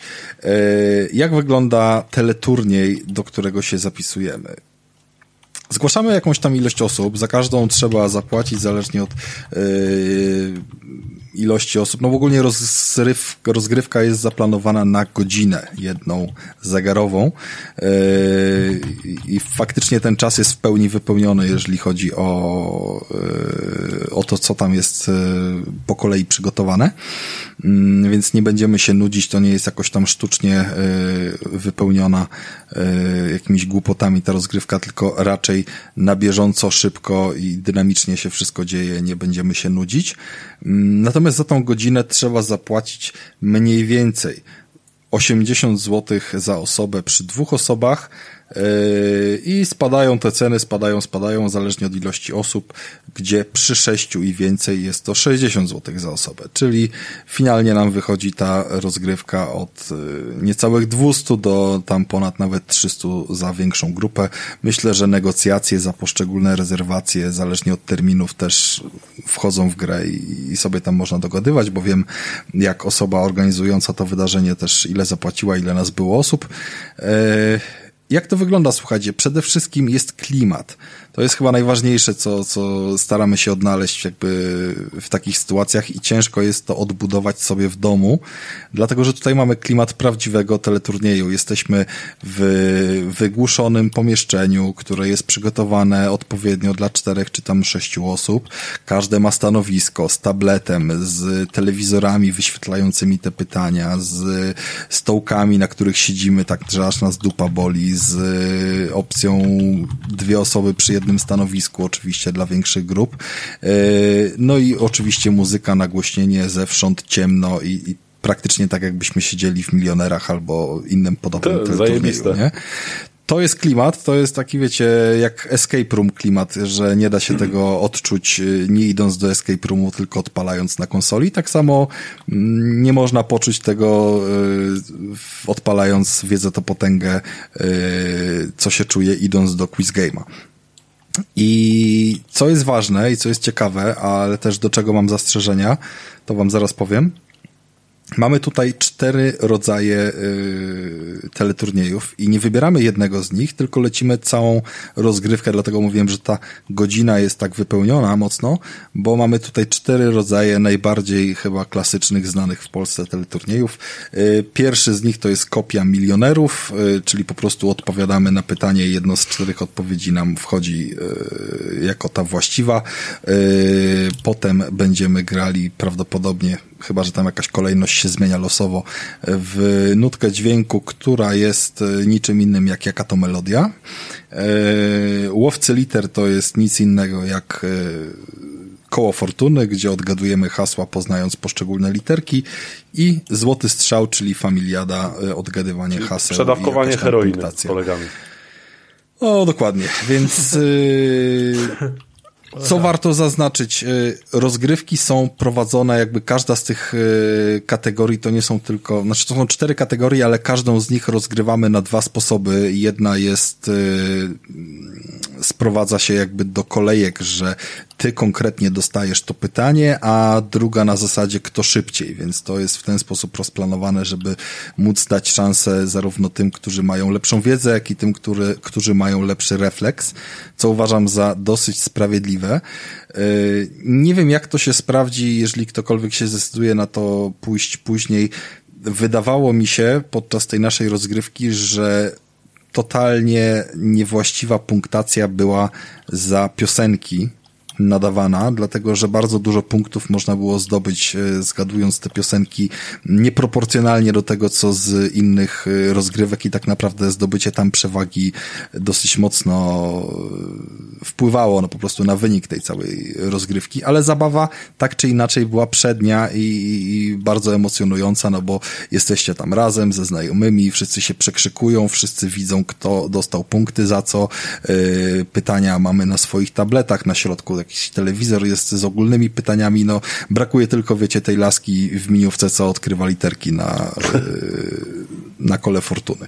Tak naprawdę. I to jest naprawdę coś fajnego, jest to alternatywa dla mm, dla wielu innych jakby roz, rozrywek, które gdzieś tam w ten sposób weszły, typu escape roomy, które yy, no tak naprawdę pójdziemy raz i, i koń, kończy się nam dobra zabawa, jeżeli chodzi o to. E, jeżeli chodzi o quiz game, to wiem, że oni są przygotowani co najmniej na 10 scenariuszy rozgrywek, jeżeli chodzi o ilość e, pytań i, i tego, co mają wgrane w system. Tak sobie gadałem tam z e, babeczką, która mm, to obsługiwała. Poza tym będą to rozwijać jeszcze jakoś, podejrzewam. Bo Czy to jest dość łatwo po... rozwinąć formułę tak naprawdę. Jest nie? to łatwo rozwinąć i biorąc pod uwagę, że ile razy bym nie grał w Wiedzę to Potęga i mam tam, wiesz, kilkanaście godzin nawbijane, to nigdy mi się nie trafiły e, duble, jeżeli chodzi o pytania, więc tutaj w gruncie rzeczy może być podobnie. No co to za problem dorzucić parę nowych haseł do tego czy do tamtego, żeby nie było, że ktoś ma, wiesz... E, wydaje mi się, że nikt nie będzie w stanie prze, przejebać na tym 10 imprez z 10 scenariuszami, a wystarczy po prostu tą kwestię pamiętać, że mm, na tym byłem, na tym nie byłem i być uczciwym wobec tego, bo wtedy ta zabawa jest najfajniejsza i naprawdę zakres pytań jakby wiedzowy z y, najróżniejszych kategorii, czy też muzycznych, y, uderzających w klimaty zarówno świeże, jakieś TikToki, wiecie, muzykę, którą po prostu z różnych mm, jakby no generacji poniekąd, tak? Ludzie rozpoznają lepiej, bo, bo co innego jest rozpoznać y, klasyczne lata 80. polskiego, yy, nie wiem, jakiegoś, wiesz, perfektu czy, czy coś w tym stylu, a co innego piosenkę, która dwa lata temu leciała w radiu, nie? No tak. No, więc to jest spoko, to kosztuje kasę, no to jest jakby klimat typowo do, do wypadów na jakieś okazje, no ale wiecie, jak jest jakaś okazja, to nie spędzicie tego czasu y, siedząc przed konsolą w równie satysfakcjonujący sposób, a, A powiedz tutaj mi, dalej... y, a jakie to są koszta, jeśli chodzi o takie, takie, taką przyjemność? No o kosztach już mówiłem, ale powtórzę, bo skoro ty nie usłyszałeś, to i może ktoś A nie no, powiedziałeś nie tylko, że się różni w zależności od ilości osób. To nie wiem, czy mnie nie przerwało. Powiedziałem, że Nie, było, na cenniku było, że- że oficjalnym około 80 zł 200-300 jest za osobę przy A, dwóch okej. osobach, czyli to jest 160 zeta za taką partyjkę face to face. Natomiast w zależności od ilości osób przy sześciu i więcej to już spada do 60 zł za osobę. Yy, To jakoś umknęło mi. Natomiast, tak jak powiedziałem, my byliśmy wtedy, żeby nie skłamać, chyba w 12 osób i za te 12 osób to nie było płacone y, 800 złotych, tylko jakiś koszt rzędu 360, nie? Więc No, Czyli oni im więcej prostu... osób, tym lepiej. Tak, kiedy, kiedy jest sześć osób i więcej i się siada na przykład po dwie osoby przy jednym stanowisku, co też jest fajne, bo jakby można się, wiecie, wymieniać wiedzą, pomieszać sobie ekipy i porobić trochę jakiegoś takiego mm, zapoznawczego klimatu. No, to jest po prostu gra na żywo, nie? To jest jedna z tych gier, które ani planszówki nie są w stanie tego w odpowiedni sposób zastąpić, bo, bo wszelkie jakieś takie karty siedzące przy stole i, i, nie wiem, y, klepsydra albo inna głupota nie zrobi ci tego, co zrobi ci system. Tutaj intensywność tej rozgrywki przez godzinę podczas liczenia punktów i, i jakby robienia wszystkiego za ciebie, co jest niewygodne, powodowało, że nie wiedziałem, kiedy ta godzina minęła, nie? To, to idzie bardziej dynamicznie niż, wiesz, gra w kręgle na przykład, która też ci zlicza E, punkty i Nie tak zgodzę dalej. się z tobą, Rafał. Kompletnie się z tobą nie zgodzę. Ja wiem, że ty, Krystian, jesteś w planszówkach y, turbo, super, hiper obeznany i tak dalej, ale do tego Tak, przede ale- wszystkim, ale chodzi mi o to, że do tego przede wszystkim musisz mieć ekipę. Jeżeli ty jesteś na takim poziomie, na jakim jesteś i będziesz miał ekipę innych 8-10 osób, z którymi będziesz chciał tak zagrać, to już ci ta gra tak dobrze nie pójdzie. Natomiast tutaj wszystko jest zaplanowane z góry, wszystko jest podyktowane przez to, jak zaplanował system, czasy na odpowiedź i tak dalej i nie ma sposobu na zmianę tej dynamiki, tej rozgrywki. Więc to jest dobrze spędzona godzina, nie? Jakby w kontekście wydanego hajsu i, i uważam, że to jest coś, co faktycznie można by kiedyś, wiesz, yy, yy, odkręcić jeszcze w Krakowie, może jak przylecisz, czy, czy coś w tym stylu. No, no. Bo, bo naprawdę było spoko, nie? W jakiejś takiej większej ekipie na pewno byśmy chcieli pójść jeszcze raz, mieliśmy to zresztą w planach, ale, ale jeszcze nie wyszło. Więc quiz game, jak coś, to polecam, jeżeli myślicie o jakiejś atrakcji, czy, czy na czyjeś urodziny, czy na wieczór y, panieńsko-kawalerski, to jest naprawdę fajny pomysł y, i myślę, że też nie, nie spowoduje budżetu. Gdybym to rok temu wiedział, to pewnie byśmy nie mieli takiego covida na twoich No widzisz. no, ale, ale, ale widzisz, wiedza przychodzi z czasem, nie? Wyszło na to, że poszliśmy na I koncert. wiedza to potęga. I wiedza to potęga. No i fajne jest to, że są różne kategorie, bo naprawdę to było czuć i to bardzo bym chciał podkreślić, że jakby ja wcale nie poszedłem w ekipie graczy. Tam my, my z Patką byliśmy y, topami, jeżeli chodzi o rozgrywkę typu, wiecie, milionerzy, wiedza to potęga i tak dalej. Cała reszta y, totalny casual, nie?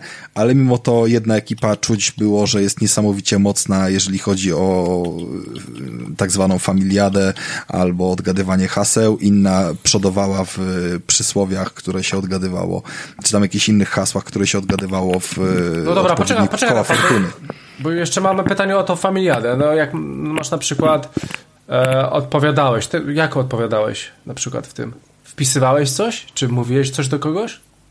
Masz tablet i na tablecie wpisujesz wszystko. No dobra, ale to może być coś na zasadzie, nie wiem, pomyliście jedną e, literkę pod koniec, e, w sensie, że zamiast liczba pojedyncza, liczba mnoga albo coś i na ogół w familii... Wyłapywał, nie, to- system, tak, system był na tyle okej, dopracowany, że wyłapywał hasła, nie, że jeżeli wpisałeś yy, najgorsza konsola na świecie i podałeś Xbox, ale było bez myślnika, To to on ci zaliczył zadanie.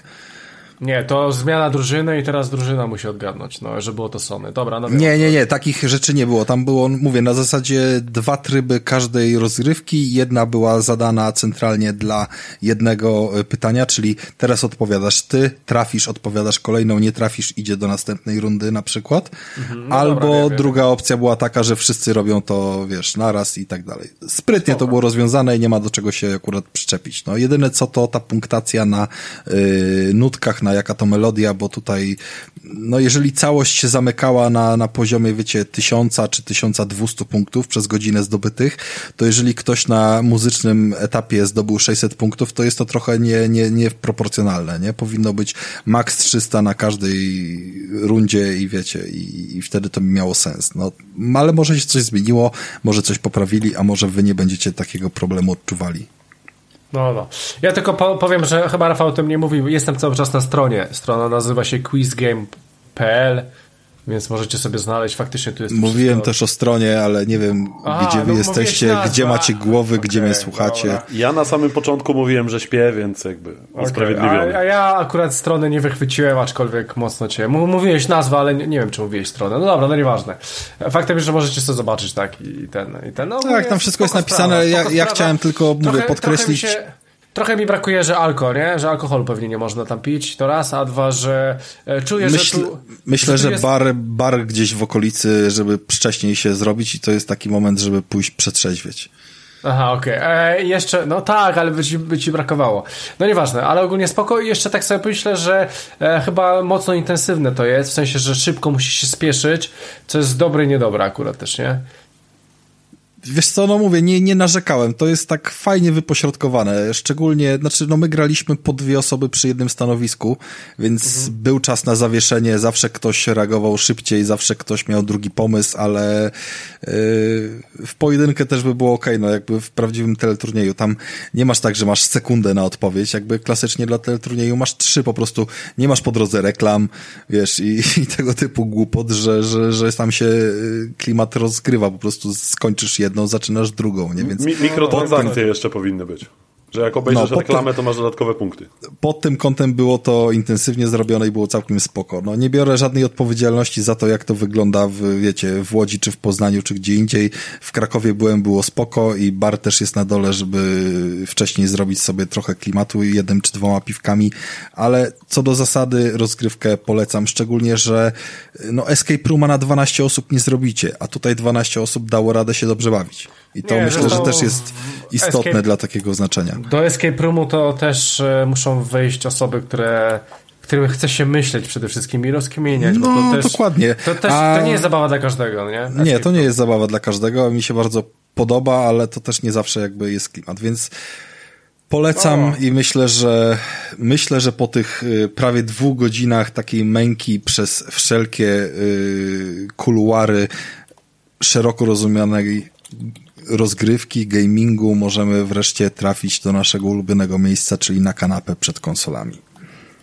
Bo już wszystkie zwiedziliśmy możliwe y, miejsca, gdzie są gry, gdzie różne rzeczy gdzieś tam Niektórzy na okoliczne kiblu, niektórzy na imprezach. Tak, byliśmy na imprezach, byliśmy na kiblu, byliśmy w sklepie, kupowaliśmy pady do konsol, które nie działają, jakby wszystko było zrobione, ale wreszcie byśmy chcieli pogadać o jakiejś grze na konsolę.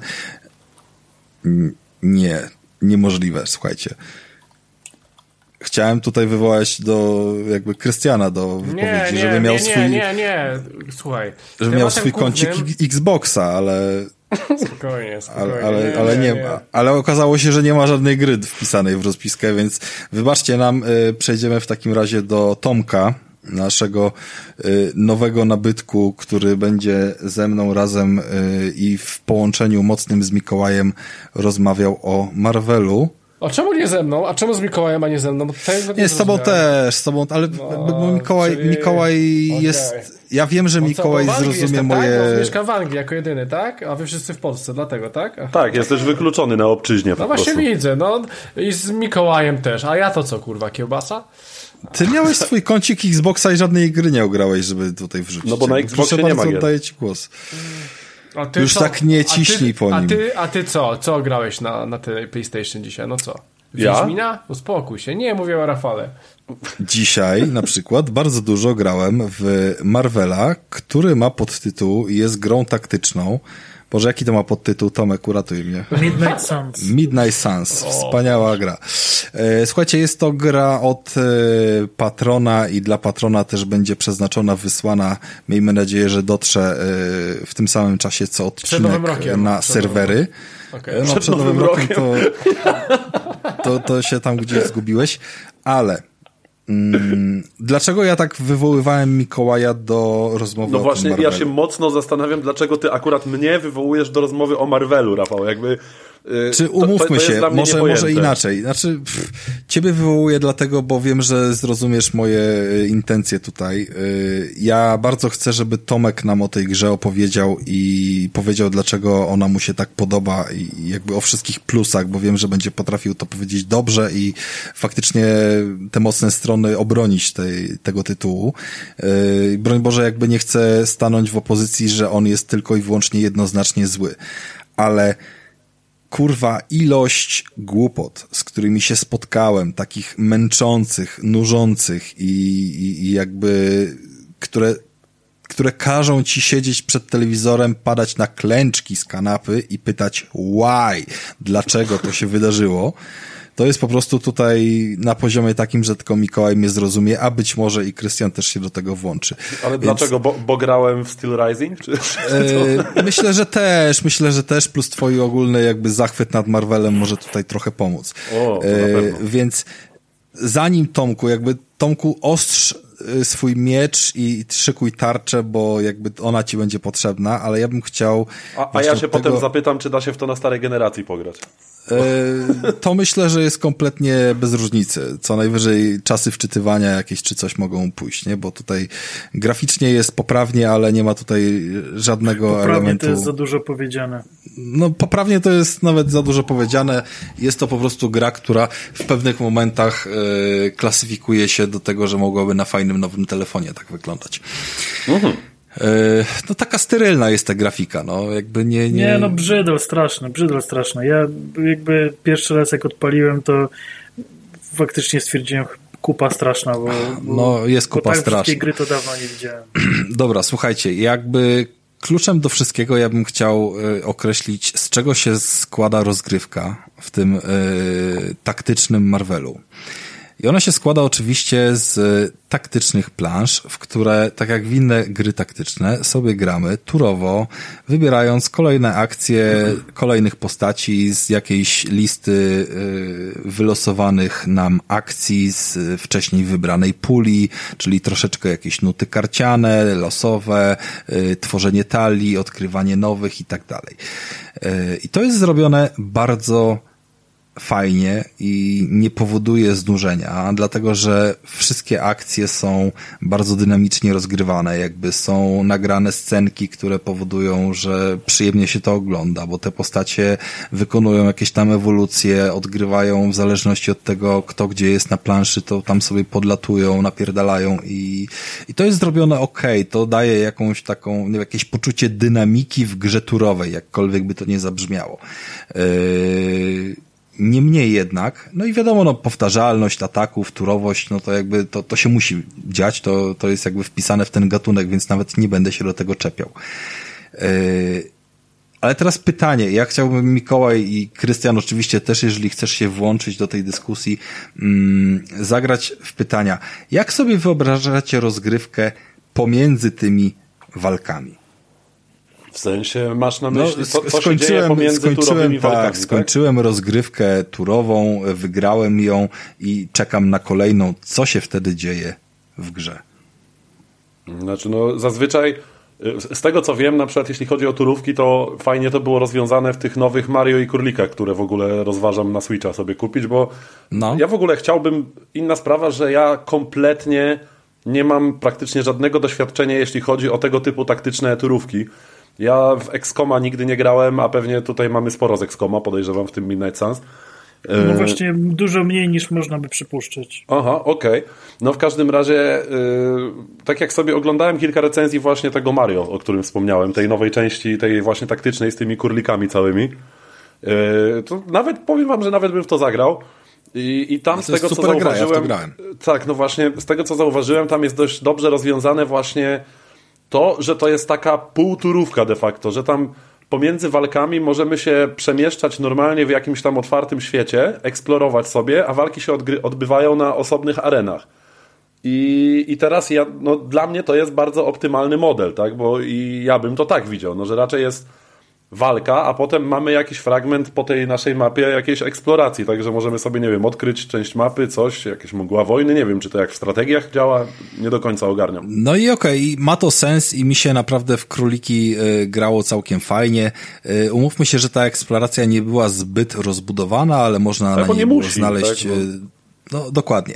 To w Marvelu wygląda to tak, że mamy swoją bazę E, fabularnie zostajemy umieszczeni w takim starym zamku, czy w zasadzie starym Opactwie. domu opactwie, no, bardziej opactwie, bo to nie jest zamek, no okej, okay, niech to będzie jakiś tam jakiś, tak? stary klasztor. Nie, nie, nie, chodzi o to, bo klasztor to jest... To jest taki parterowy budynek, który zawiera, yy, wiesz, piwnicę, pokój yy, do przesiadywania, plus kilka pomieszczeń dla służby, żeby sobie tam mieszkali, no jakby... Bo klasztor, klasztor jakby to jest w ogóle jeden budynek, natomiast przez opactwo chodzi o to, że yy, oprócz tego budynku jakby mieszkalnego, nazwijmy to, to są jeszcze włościa, Aha. Masz po prostu dookoła taki... obszar, który jest, tak. Y, jakby ci to porównać, mm, biały sad jest w chuj większy. Okej. Okay. Tak? I ten obszar jest twoim jedynym obszarem do odkrywania pomiędzy walkami.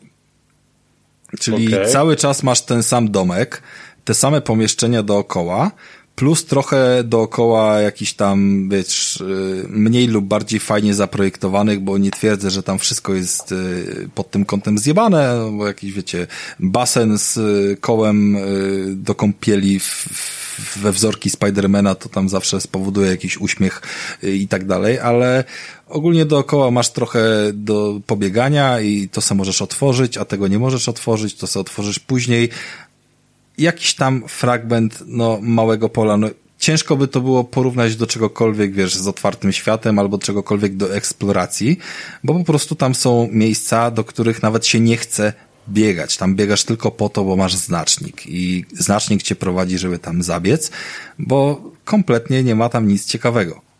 No, jakby tak wygląda. Brzmi nawet jakby, nie wiem, forteca Slayera z Doom Eternal była ciekawsza do eksploracji, bo tam ona była wypełniona easter eggami i poza tym tam jakieś gameplayowe motywy można było nowe odblokować. Dokładnie tak. Tutaj y, możesz się spotykać ze swoimi znajomymi superbohaterami. I teraz mamy taką ekipę, która jest y, stworzona na zasadzie takiej, jakby komuś walizka z wszystkimi kartami superbohaterów wyjebała się, wiesz, w locie i na stół spadła część z tych kart, więc te karty weźmiemy do gry, nie? Bo mamy tam i Spidermana, i Wolverina, ale mamy też y, Blade'a, nie wiadomo skąd, bo 20 lat go nie było na ekranie, ani żadnej gry o nim, ani nic, więc... Ale to... zaraz będzie film. No, zaraz będzie film, więc wrzuciliśmy Blade'a, a mamy jeszcze paru jakichś tam innych kosmonautów, wiesz o co chodzi. Jakby jest totalny miszmasz, nie? I nagle no, tam Iron Marvel, Man... Nie? No jest Marvel, ale ten Marvel zwykle stara się jakoś nawiązać, wiesz, jak, jak Marvel robi film o... Marvel to nie Avengersy, tylko Rafał. Ja wiem o tym, ale ja znam szerzej Marvela i jak Marvel robi, wiesz, Doktora Strange'a, to zbiera postacie skupione do okultyzmu i magii dookoła siebie, a tutaj, wiesz, główną rolę y, gra Blade, Iron Man i, i, i, tam nie wiem kto jeszcze, nie? I no, Ghost, nie, i Ghost Rider, nie? I ja nie, no nie rozumiem mogę, połączenia. Nie mogę, nie mogę ja też... dłużej słuchać takich obraźliwych słów.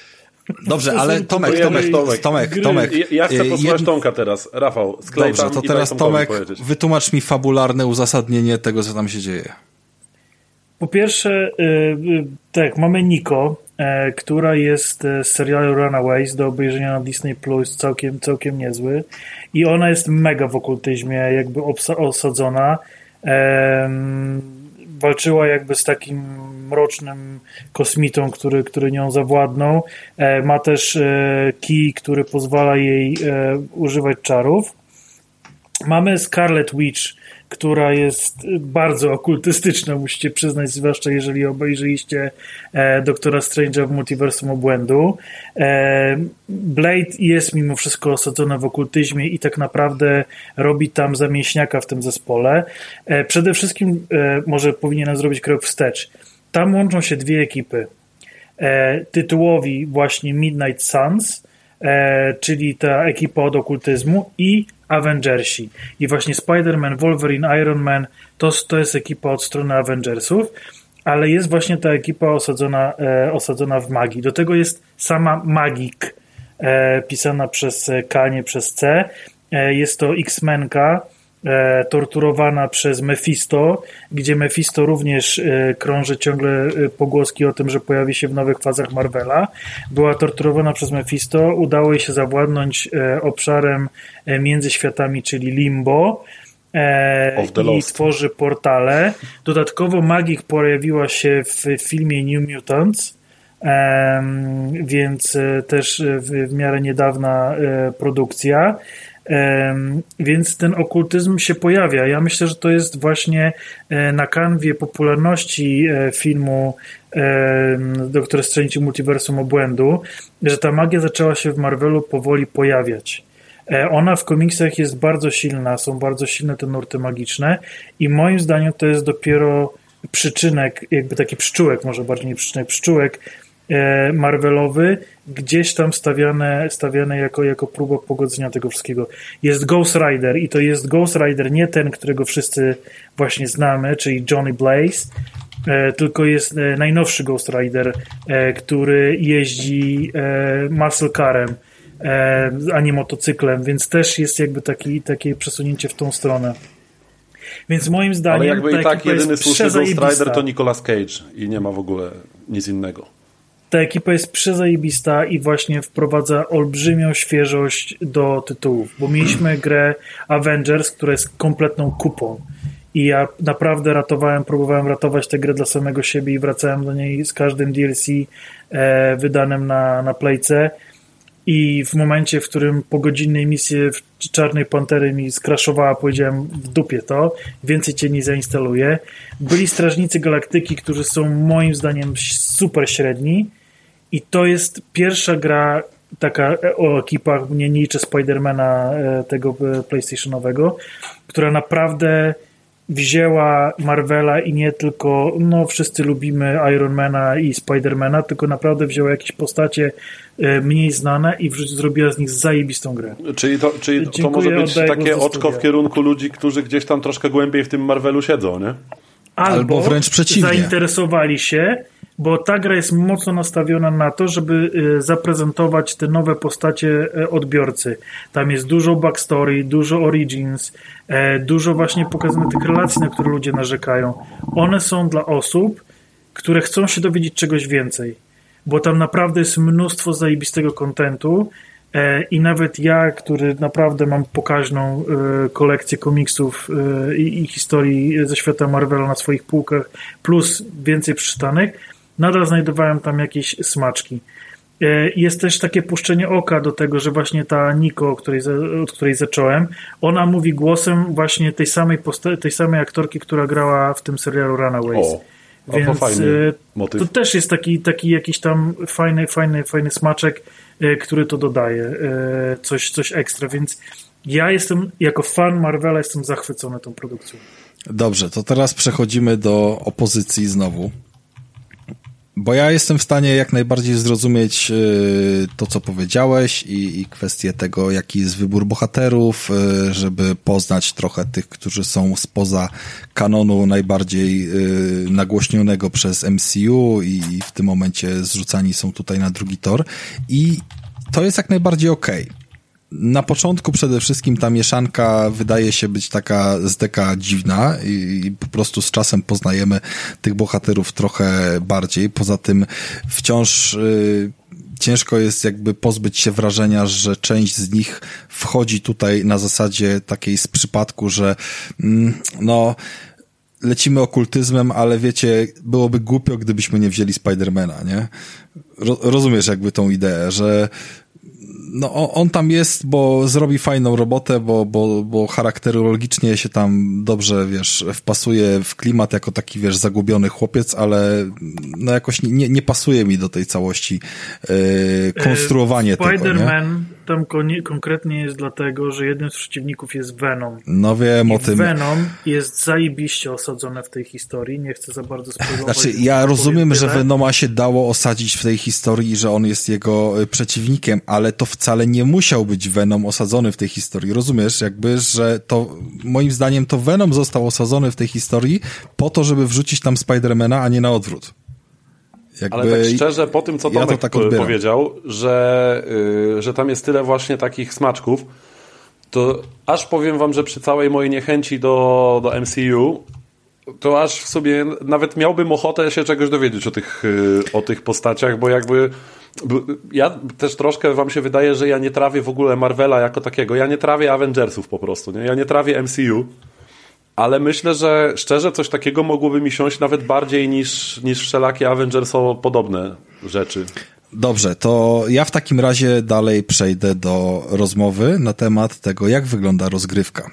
I znów, jak wygląda rozgrywka pomiędzy walkami. Gdy już mamy te swoje postacie i nawet odblokowaliśmy kilka już ich więcej, zebraliśmy w ekipie, wiecie, i Spidermana, i Wolverina i tak dalej, żeby oni tam byli z nami w tym e, domku, mieszkali, opactwie, każdy ma swój pokój.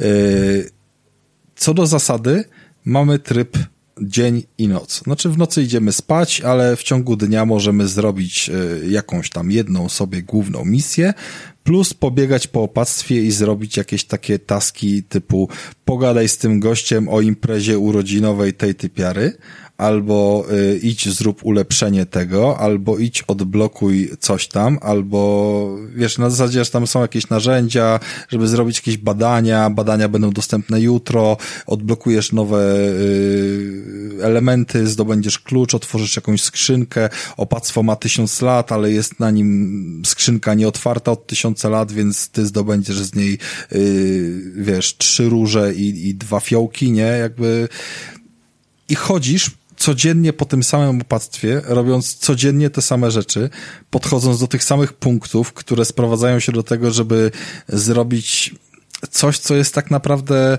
nie wiem, prostym craftingiem, należałoby to powiedzieć, no jakby wiesz, pójście w jedno miejsce i odklikanie pięciu przycisków, żeby zrobić codzienny sparring, e, albo pozbieranie kulek świecących, które są jedną z trzech walut służących do ulepszenia, które zdobywasz za robienie zadań albo głównych, albo pobocznych, bo jak ci brakuje do głównego, to możesz sobie zrobić jedną z misji generycznych, takich wiesz, na zasadzie, że, że one w żaden sposób nie mają z niczym yy, fabularnym nic wspólnego, ale po prostu zdobywasz za nie jakieś zasoby, nawet się tak nazywają te misje, na zasadzie zdobywanie zasoby, napad na magazyn, czy coś w tym stylu, czy nie napad, no bo to są, wiesz, Dobrzy bohaterowie, więc oni chronią ten magazyn, ale i tak z niego zdobywają zasoby. Y, I cały czas robisz to samo, po to, żeby zdobywać więcej takich pierdół. I to jest taki mega upierdliwy crafting. Dla mnie najszczęśliwszym momentem tej gry był moment, w którym się dowiedziałem, że można przewinąć całą sekwencję wyruszania na misję bo sekwencja wyruszenia na misję jest trochę tożsama z tym, co widzimy w Godowłorze. E, Tomek wspominał o tej yy, typiarze, która się nazywa Magic i potrafi otwierać portale. Więc yy, wybieramy misję, jesteśmy po krótkim loadingu wyrzucani przed y, ten cały, mm, przed to całe opactwo i musimy przejść po takich schodkach do miejsca, gdzie ta Magic otworzy nam ten portal. Wchodzimy do tego portalu i mamy taką animację jak z God of War'a, mm, starego czy nowego, który nas przenosi do takiego świata pomiędzy. I do tego świata pomiędzy, jak jesteśmy przeniesieni, to musimy iść spacerkiem znowu jak y, w Godoworze przez krótką chwilę, żeby dojść do kolejnego portalu, który nas przeniesie na misję y, tą docelową.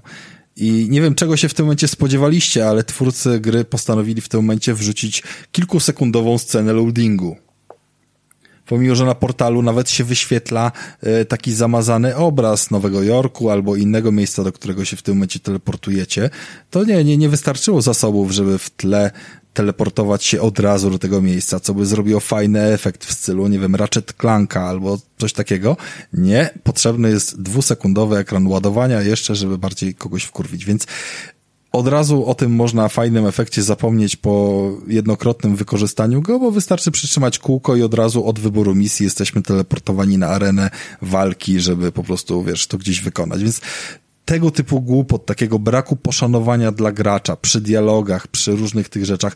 Ja nie twierdzę, że nie chciało mi się czytać tych rzeczy, bo informacje tam zawarte w tych dialogach i budowane relacje między yy, bohaterami, do których też jeszcze będę chciał wrócić, potrafią być interesujące, jak najbardziej, szczególnie, że są nieoczywiste i y, w mało jakiej produkcji możemy spotkać, yy, załóżmy, nie wiem, Ghost Ridera dyskutującego przy jednym stole ze Spider-Manem i, i wiecie, wymieniającymi jakieś argumenty, więc to jest spoko ale czemu to jest obarczone takim ciężarem rozgrywkowym, nie? Który powoduje, że wiecie, jedną scenkę możemy przewijać dialog po dialogu i dzięki temu przeczytać ją po prostu w 15 sekund zamiast odsłuchiwać 45, a druga scenka musi być odsłuchana przez nas w całości, bo jeżeli przewiniemy, to będzie e, po prostu mignie nam cała do przodu i nie zobaczymy, co tam się wydarzyło, nie? Więc tego typu niekonsekwencji i że za każdym razem, gdy wracamy do tego opactwa, to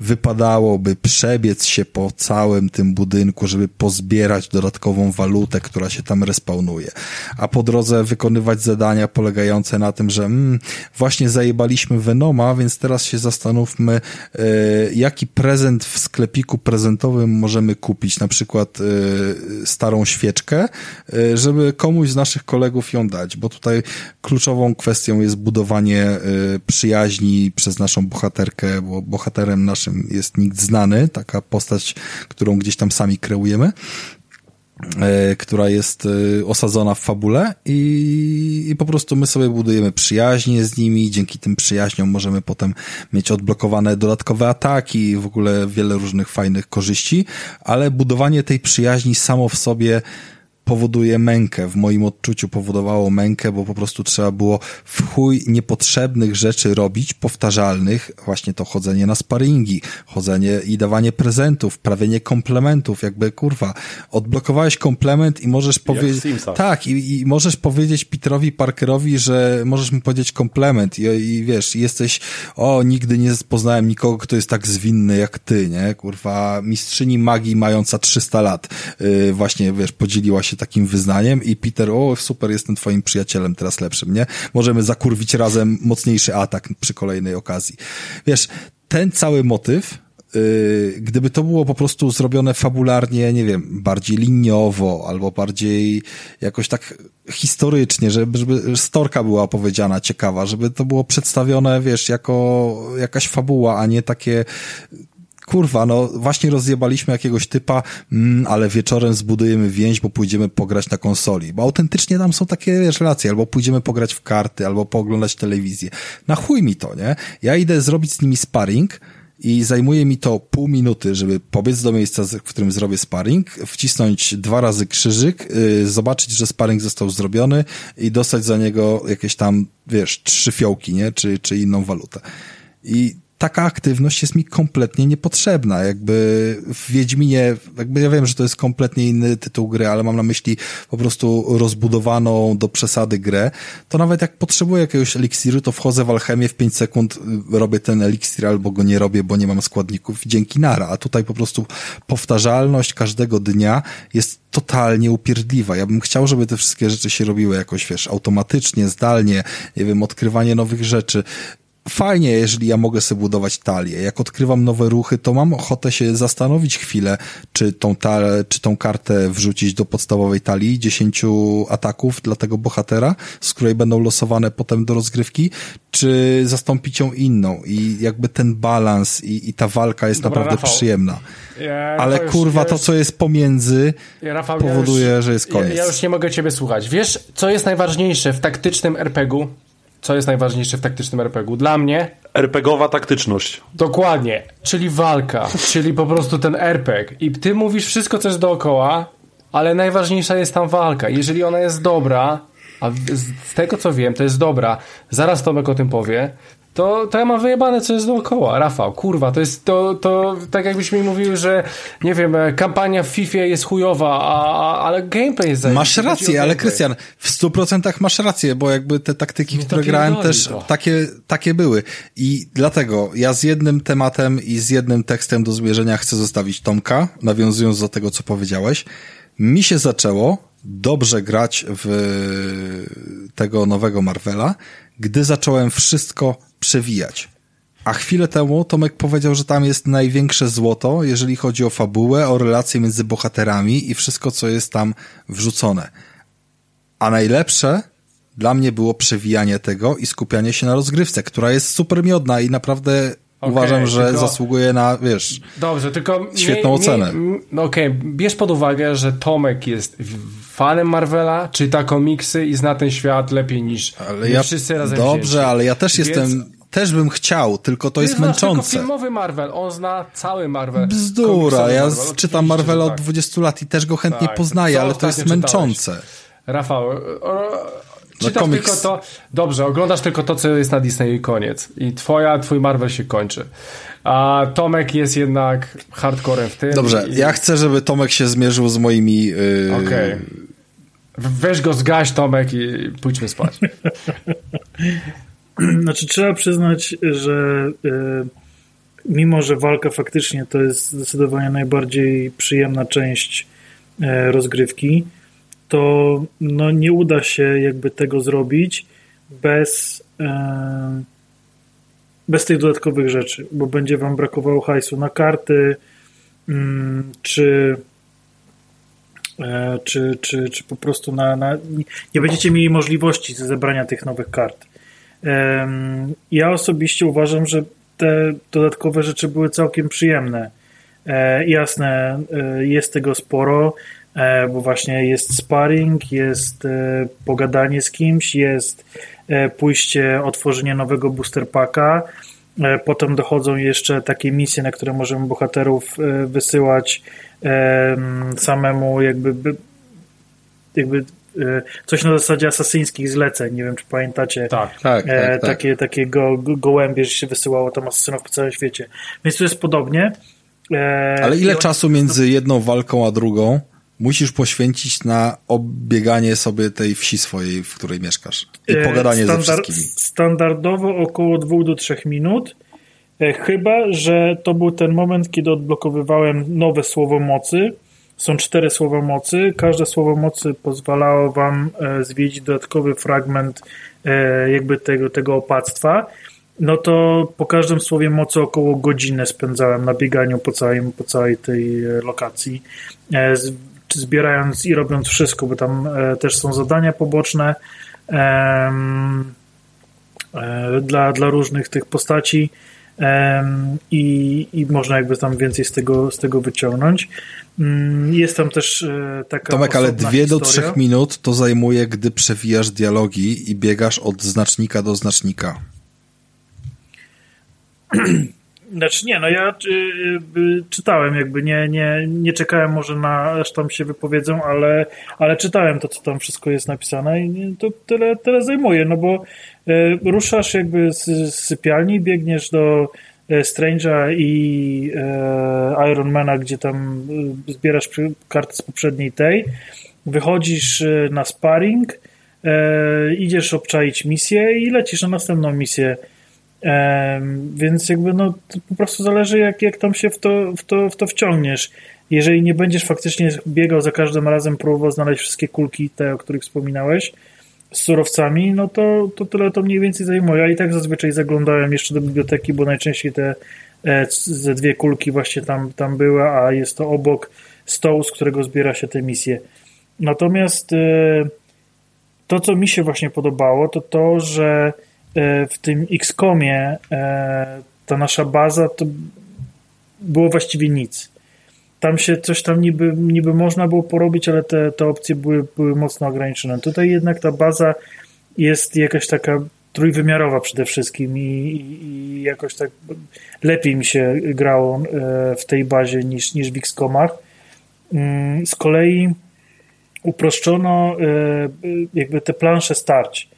E, w X-Comie te plansze są dużo większe, przede wszystkim są dwupoziomowe, co najmniej, nie wiem, nie pamiętam, czy było więcej niż dwa poziomy, ale chyba tylko, tylko są dwa poziomy. Nie, no to są malutkie areny, praktycznie z każdego rzutu widzisz tak, całą arenę.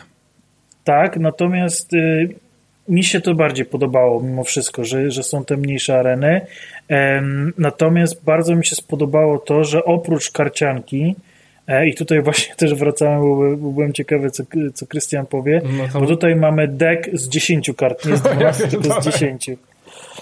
E, ale e, mamy trzech bohaterów i każdy z tych bohaterów ma te 10 Czyli kart. masz łącznie, łącznie 30, 30, a losuje ci totalną losowość z nich, nie? Czyli możesz dla danego bohatera nie mieć żadnej karty, jak ci wylosuje.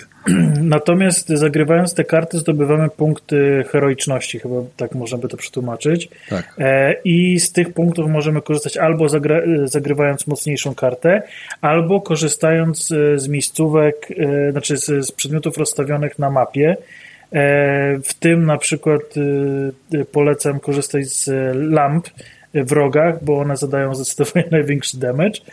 E, I tutaj znowu wchodzi ta pozostała część, czyli to zdobywanie tych punktów przyjaźni i tak dalej, jakby, jakby ten, ten rozwój bazy, bo zwiększając właśnie jakby zgranie drużyny poprzez budowanie tych, tych relacji, odblokowujemy e, mnożniki e, damage'u dla tych przedmiotów. Czyli przykładowo, na, jak, zaczynamy grę, to rzucając e, kogoś na skrzynkę elektryczną zadałem mu 20 obrażeń, a pod koniec gry 150, nie? Więc, więc, więc tutaj też warto zwrócić uwagę, że gdzieś tam rozbudowanie tego wszystkiego no, zajmuje czas nie jest wymagane, ale ułatwia, ułatwia rozgrywkę. E, natomiast jeżeli chodzi o e, te, to przewijanie, e, o którym wspominałeś, e, to faktycznie uważam, że to jest bardzo dobre rozwiązanie, bo z jednej strony e, jeżeli Ciebie to zainteresuje, albo interesuje Cię na przykład kilka tylko tych postaci, to możesz sobie czytać te teksty, e, czy chodzić z nimi na te spotkania, pod chmurką, czy, czy, czy tam, e, czy, czy grając w gry wideo i, i dowiadywać się o nich więcej, a tych, które, które jakby Cię nie interesują, możesz olewać i przewijać. Natomiast e, to budowanie talii e, mi sprawiło olbrzymią przyjemność, ponieważ po pierwsze możemy te karty upgrade'ować, po drugie, później zdobywamy możliwość jeszcze, nawet jak mamy je na maksa ulepszone, to jeszcze możemy im dodać jakiś tam bonus.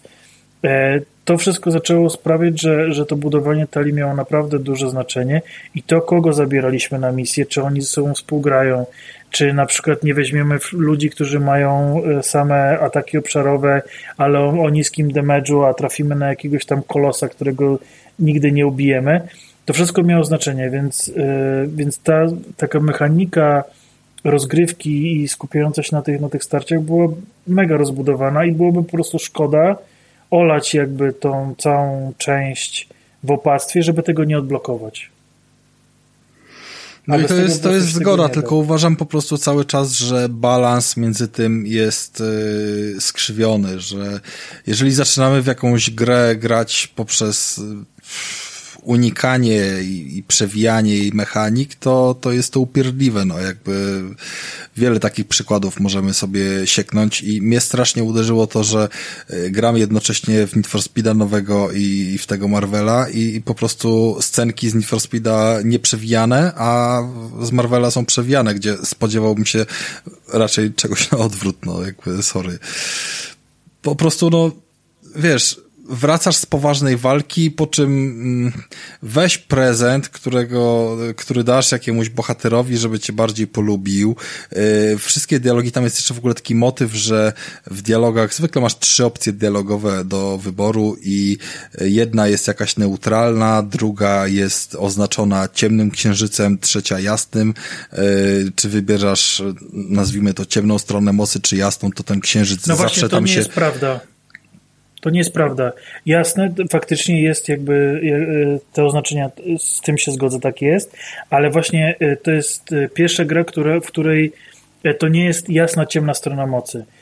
Bardzo wiele w ogóle postaci jakby wymaga od ciebie, żebyś wybrał tą mroczną. Tak, ja wiem stronę. o tym, że to, to działa dwutorowo, bo wybranie ciemnej strony mocy powoduje, że twój ogólny jakby balans przechodzi dalej na ciemną stronę mocy, ale ta postać wcale nie odbiera tego pozytywnie.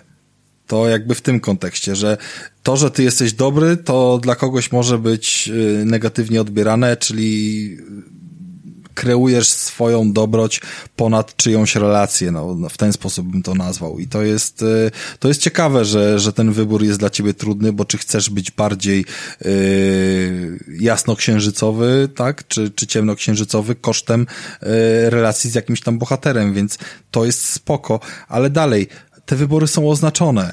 Jakby ja już wyrosłem z tego, żeby wybory, które są złe, były oznaczone złym krzyżykiem. Ja bym się chciał chociaż zastanowić, przeczytać każdy z nich, który będzie mi dawał jaką opcję i nie wiem, yy, zgadywać może, domyślić się, bo jakby wiesz o co chodzi. Samo wyświetlanie mhm. ikonki przy tym już powoduje, że ja po dziesiątym, dwudziestym czy trzydziestym dialogu zaczynam z automatu wybierać ten z księżycem i po prostu sobie czytam, słucham, co on tam wybierze, bo już wiem, że chcę iść w tym kierunku. To jest moim ale zdaniem głupota. Jest, ale moim właśnie zdaniem to jest... Yy te wszystkie rzeczy, to, że możesz właśnie przewijać te dialogi, to, że możesz przewijać te e, etapy z teleportacją. Tam też, jak wchodzisz właśnie w ten, e, w ten taki jakby między, w to limbo, to tam też są dodatkowe dialogi. Nie wiem, czy zauważyłeś. Tak. I często tam te dialogi, mówiąc szczerze, są ciekawsze niż, niż, niż to, co przed misją dostajesz. E, niemniej jednak to wszystko ma, ma, jakiś, ma jakiś cel tam. I kurde, zgubiłem się. I, i, i, I teraz ty mówisz coś. Teraz ja mówię coś. Ja cały czas y, chciałbym podkreślić, że walka w tej grze jest świetna. I jeżeli będziemy się chcieli na tym skupić, a to nie jest gra krótka, to każda rozgrywka da nam jakąś satysfakcję. Jest tam bardzo dużo. Y, ja nie jestem jakby specem gatunku, więc y, nie chcę poszczególnych mechanik e, opowiadać, jakby to było coś niesamowicie nowego, bo zakładam, że większość z nich jest skopiowana już z istniejących rozwiązań, czy też z samego XCOMa jako e, poniekąd ojca gatunku. Natomiast naprawdę gra się przyjemnie, naprawdę widać, że można mm, nie mieć łatwego zadania, można schrzanić coś, jakby wiele elementów jest związanych z tym, że czasem pojawia się presja czasu, że musimy zrobić jakieś zadanie w tej turze lub w następnej, jakiś tam, wiecie, helikopter ucieka, albo kogoś musimy uwolnić, albo yy, kogoś co? Mnie, mnie jedna rzecz interesuje, tak się wam chciałem wciąć no, jeszcze. No. no. Mianowicie, bo jakby wiadomo, recenzujecie tę grę bardziej z perspektywy kogoś, kto jest fanem Marvela i prawdopodobnie też fanem właśnie tego typu taktycznych turówek. A zastanawia mnie, co byście na ten temat, jakby na temat tej produkcji powiedzieli, jeśli chodzi o podejście takiej osoby jak ja na przykład, która po pierwsze nie ma za bardzo styczności ani doświadczenia z taktycznymi turówkami, ani z Marvelem. Czy ja bym tam na przykład znalazł coś dla siebie? Czy tak jak właśnie Tomek mówił o tych fantastycznych smaczkach i tak dalej, czy ta gra jakby miałaby szansę zainteresować kogoś od drugiej strony. Nie w ramach uzupełnienia uniwersum, tylko czy, mia czy miałaby szansę wciągnąć kogoś, kto nie miał wcześniej do czynienia ani z Marvelem, ani z taktycznymi turówkami. Znaczy jeszcze... Cie, ciekaw jestem właśnie Tomka Wrócę, wrócę na sekundę, bo już wiem, co chciałem powiedzieć, kiedy użyłem bardzo dużej ilości literek i. E, chodziło mi o to, że właśnie ta gra pozwala e, graczowi zdecydować, czy on chce to wszystko przewinąć i interesuje go tylko walka, czy jednak chce się zagłębić, czy jednak teraz chce się zagłębić, a kiedy indziej przyłączyć. Więc dla mnie to jest takie wyciągnięcie ręki e, do graczy, żeby to oni zdecydowali, co chcą zrobić e, z grą, którą dostali. I dostajecie jakby pełnię możliwości, możecie się bawić te wszystkie rzeczy, możecie w to nie bawić, e, możecie się tylko tłuc, róbcie co chcecie, więc dla mnie to jest plus tego tytułu, e, nie minus. Mhm. Natomiast jeżeli chodzi o odpowiedź na twoje pytanie, jeżeli patrzeć na to tylko jako turówkę, to to e, jako turówka jest dużo mniej skomplikowana niż XCOM. E, okay. To bliżej Czyli mimo wszystko. Ma niższy próg wejścia, tak? Tak, mimo wszystko jest to gra na poziomie właśnie kurlików z, z Nintendo gdzie te turówki są, ale nie jest to taki absolutny hardcore. I moim zdaniem Aha. jest to fajne, fajne wejście właśnie jakby w ogóle w, w ten gatunek, e, bo jest w miarę przystępnie przeprowadzone. Natomiast... Mi się wydaje, że nawet jest prostsze niż króliki, bo warto powiedzieć o tym, że e, w kurlikach jakby mamy planszę podzieloną na kwadratowe pola i znaczy nawet nie pamiętam, czy one są kwadratami, czy heksogenem, ale ogólnie rzecz biorąc, położenie postaci cały czas ma znaczenie. W drugiej części się to zmieniło względem pierwszej i można się tam poruszać jakby po całym zakresie ruchu, ale dalej y, położenie postaci w danym momencie ma znaczenie, żeby wykonać jakiś połączony atak, odbicie, wiesz, od jednego do drugiego -huh, i tak dalej. Uh -huh. Natomiast tutaj położenie nie ma żadnego znaczenia, jeżeli chodzi o wykonanie ataku z kart, y, bo bo jakby wykonujesz w, na całej planszy wszystkie ataki, każdego możesz zaatakować. Niektóre ataki są w jakiś sposób obszarowe, czyli na przykład masz yy, taką umiejętność odepchnięcia, czyli odpychasz kogoś na innego, jednego wroga na drugiego, albo o jakiś obiekt, żeby zadać mu większe obrażenia, no to wtedy ma znaczenie, y, zależnie od y, jakości tego ataku, yy, wektor, jakby od której strony go no atakujesz, dobra. nie? Ale co do zasady nie ma tego dużego znaczenia i możesz się poruszać po tej mapie swobodnie, mm, poza kwestią, że chcesz mhm. wykorzystać jakieś tam elementy, o których mówił Tomek wcześniej, że, że niektóre rzeczy trzeba z konkretnej strony zaatakować, żeby w kogoś tam uderzyć, na zasadzie takiego okay, wiesz, okay. No dobra, takiego, nie? Mamy, Więc jest mamy prościej. głowy mechanikę, natomiast yy, co jeśli chodzi właśnie o to lore całe, czy czy ta gra byłaby w stanie kogoś, powiedzmy, zachęcić do poznania bliżej Marvela? Na przykład kogoś, kto jest kompletnie odrzucony i zniechęcony do tego uniwersum przez wszelakie MCU. Yy, czy, czy raczej jednak nie? Czy tam nie ma raczej nic dla ludzi właśnie powiedzmy mojego pokroju? Nie? Znaczy moim zdaniem, jeżeli nie lubisz turówek i nie lubisz Marvela, to nie powinieneś sięgać po ten tytuł. Aha, znaczy, to nie jest tak, że ja nie lubię turówek i nie lubię Marvela. Ja nie trawię MCU, a w turówki po prostu nie grałem. Okej, okay, bo możesz być wypuszczoną, oso wypuszczoną osobą, która marzy o turówce i wtedy może tam, że tak powiem, przymknąć oko na, na, na, na Marvel i skupić się po prostu na, na karciance, na tych starciach.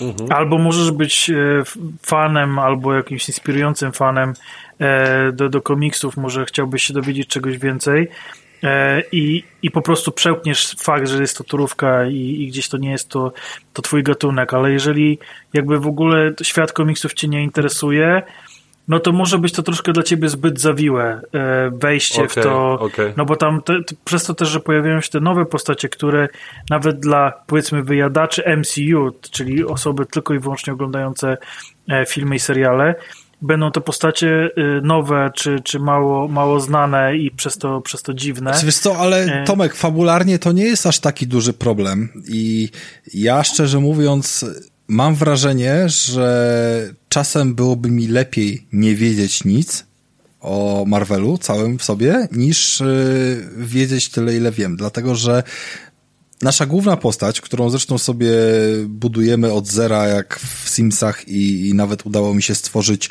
y, czarnoskórego, rudego murzyna. Y, znaczy ru, rudego blondyna, przepraszam. No coś takiego, jakiś taki tam mieszaniec, nie? Y, I Ale że udało ci się stworzyć czarnoskórego murzyna, to jestem pod wrażeniem. Yy, czarnoskórego, rudego blondyna. To miało być w ten sposób. No nieważne, Albinosa. w każdym razie. Albinosa. O. Yy, chodzi o to, że to jest postać, która fabularnie została wybudzona i tam ze 300 lat jej nie było, więc ona nie zna tego naszego dzisiejszego świata. Ona, wiesz, zarówno na telewizor, jak i na konsolę, jak i na cały ten świat reaguje zaskoczeniem, więc te inne postacie ją wprowadzają. Właśnie jak takiego kogoś, kto tego Marvela nie zna, więc nawet jak spotkasz Spidermana, to on ci opowie, jak go upierdolił pająk, a nawet jak spotkasz tam kogoś innego, to on ci w pewnym momencie powie jakieś tam swoje origin, albo ktoś inny powie je za niego, nie? jeżeli się tamten będzie wstydził. I pod tym kątem poznawania wszystkiego i wszystkich relacji jest to spoko, jest to okej, tylko y, te elementy techniczne i powtarzalne są problemem. Ja w tym momencie jakby rzucę takie hasło, bo być może ktoś nas wysłucha na czas, a być może nie. Bo ja tą grę wysyłam zaraz do patrona, mm, patron okularek, ale jeżeli patron zechciałby i ma na razie w co grać, bo gra w coś innego, to ja nie widzę problemu, żeby ta gra trafiła do Mikołaja i żeby spróbowała takiego oszołoma przekonać, bo wydaje mi się, że turówka, w którą nigdy nie grał, z Marvelem, których nienawidzi, może być dla niego cięższym szokiem niż jakaś gra na Nintendo.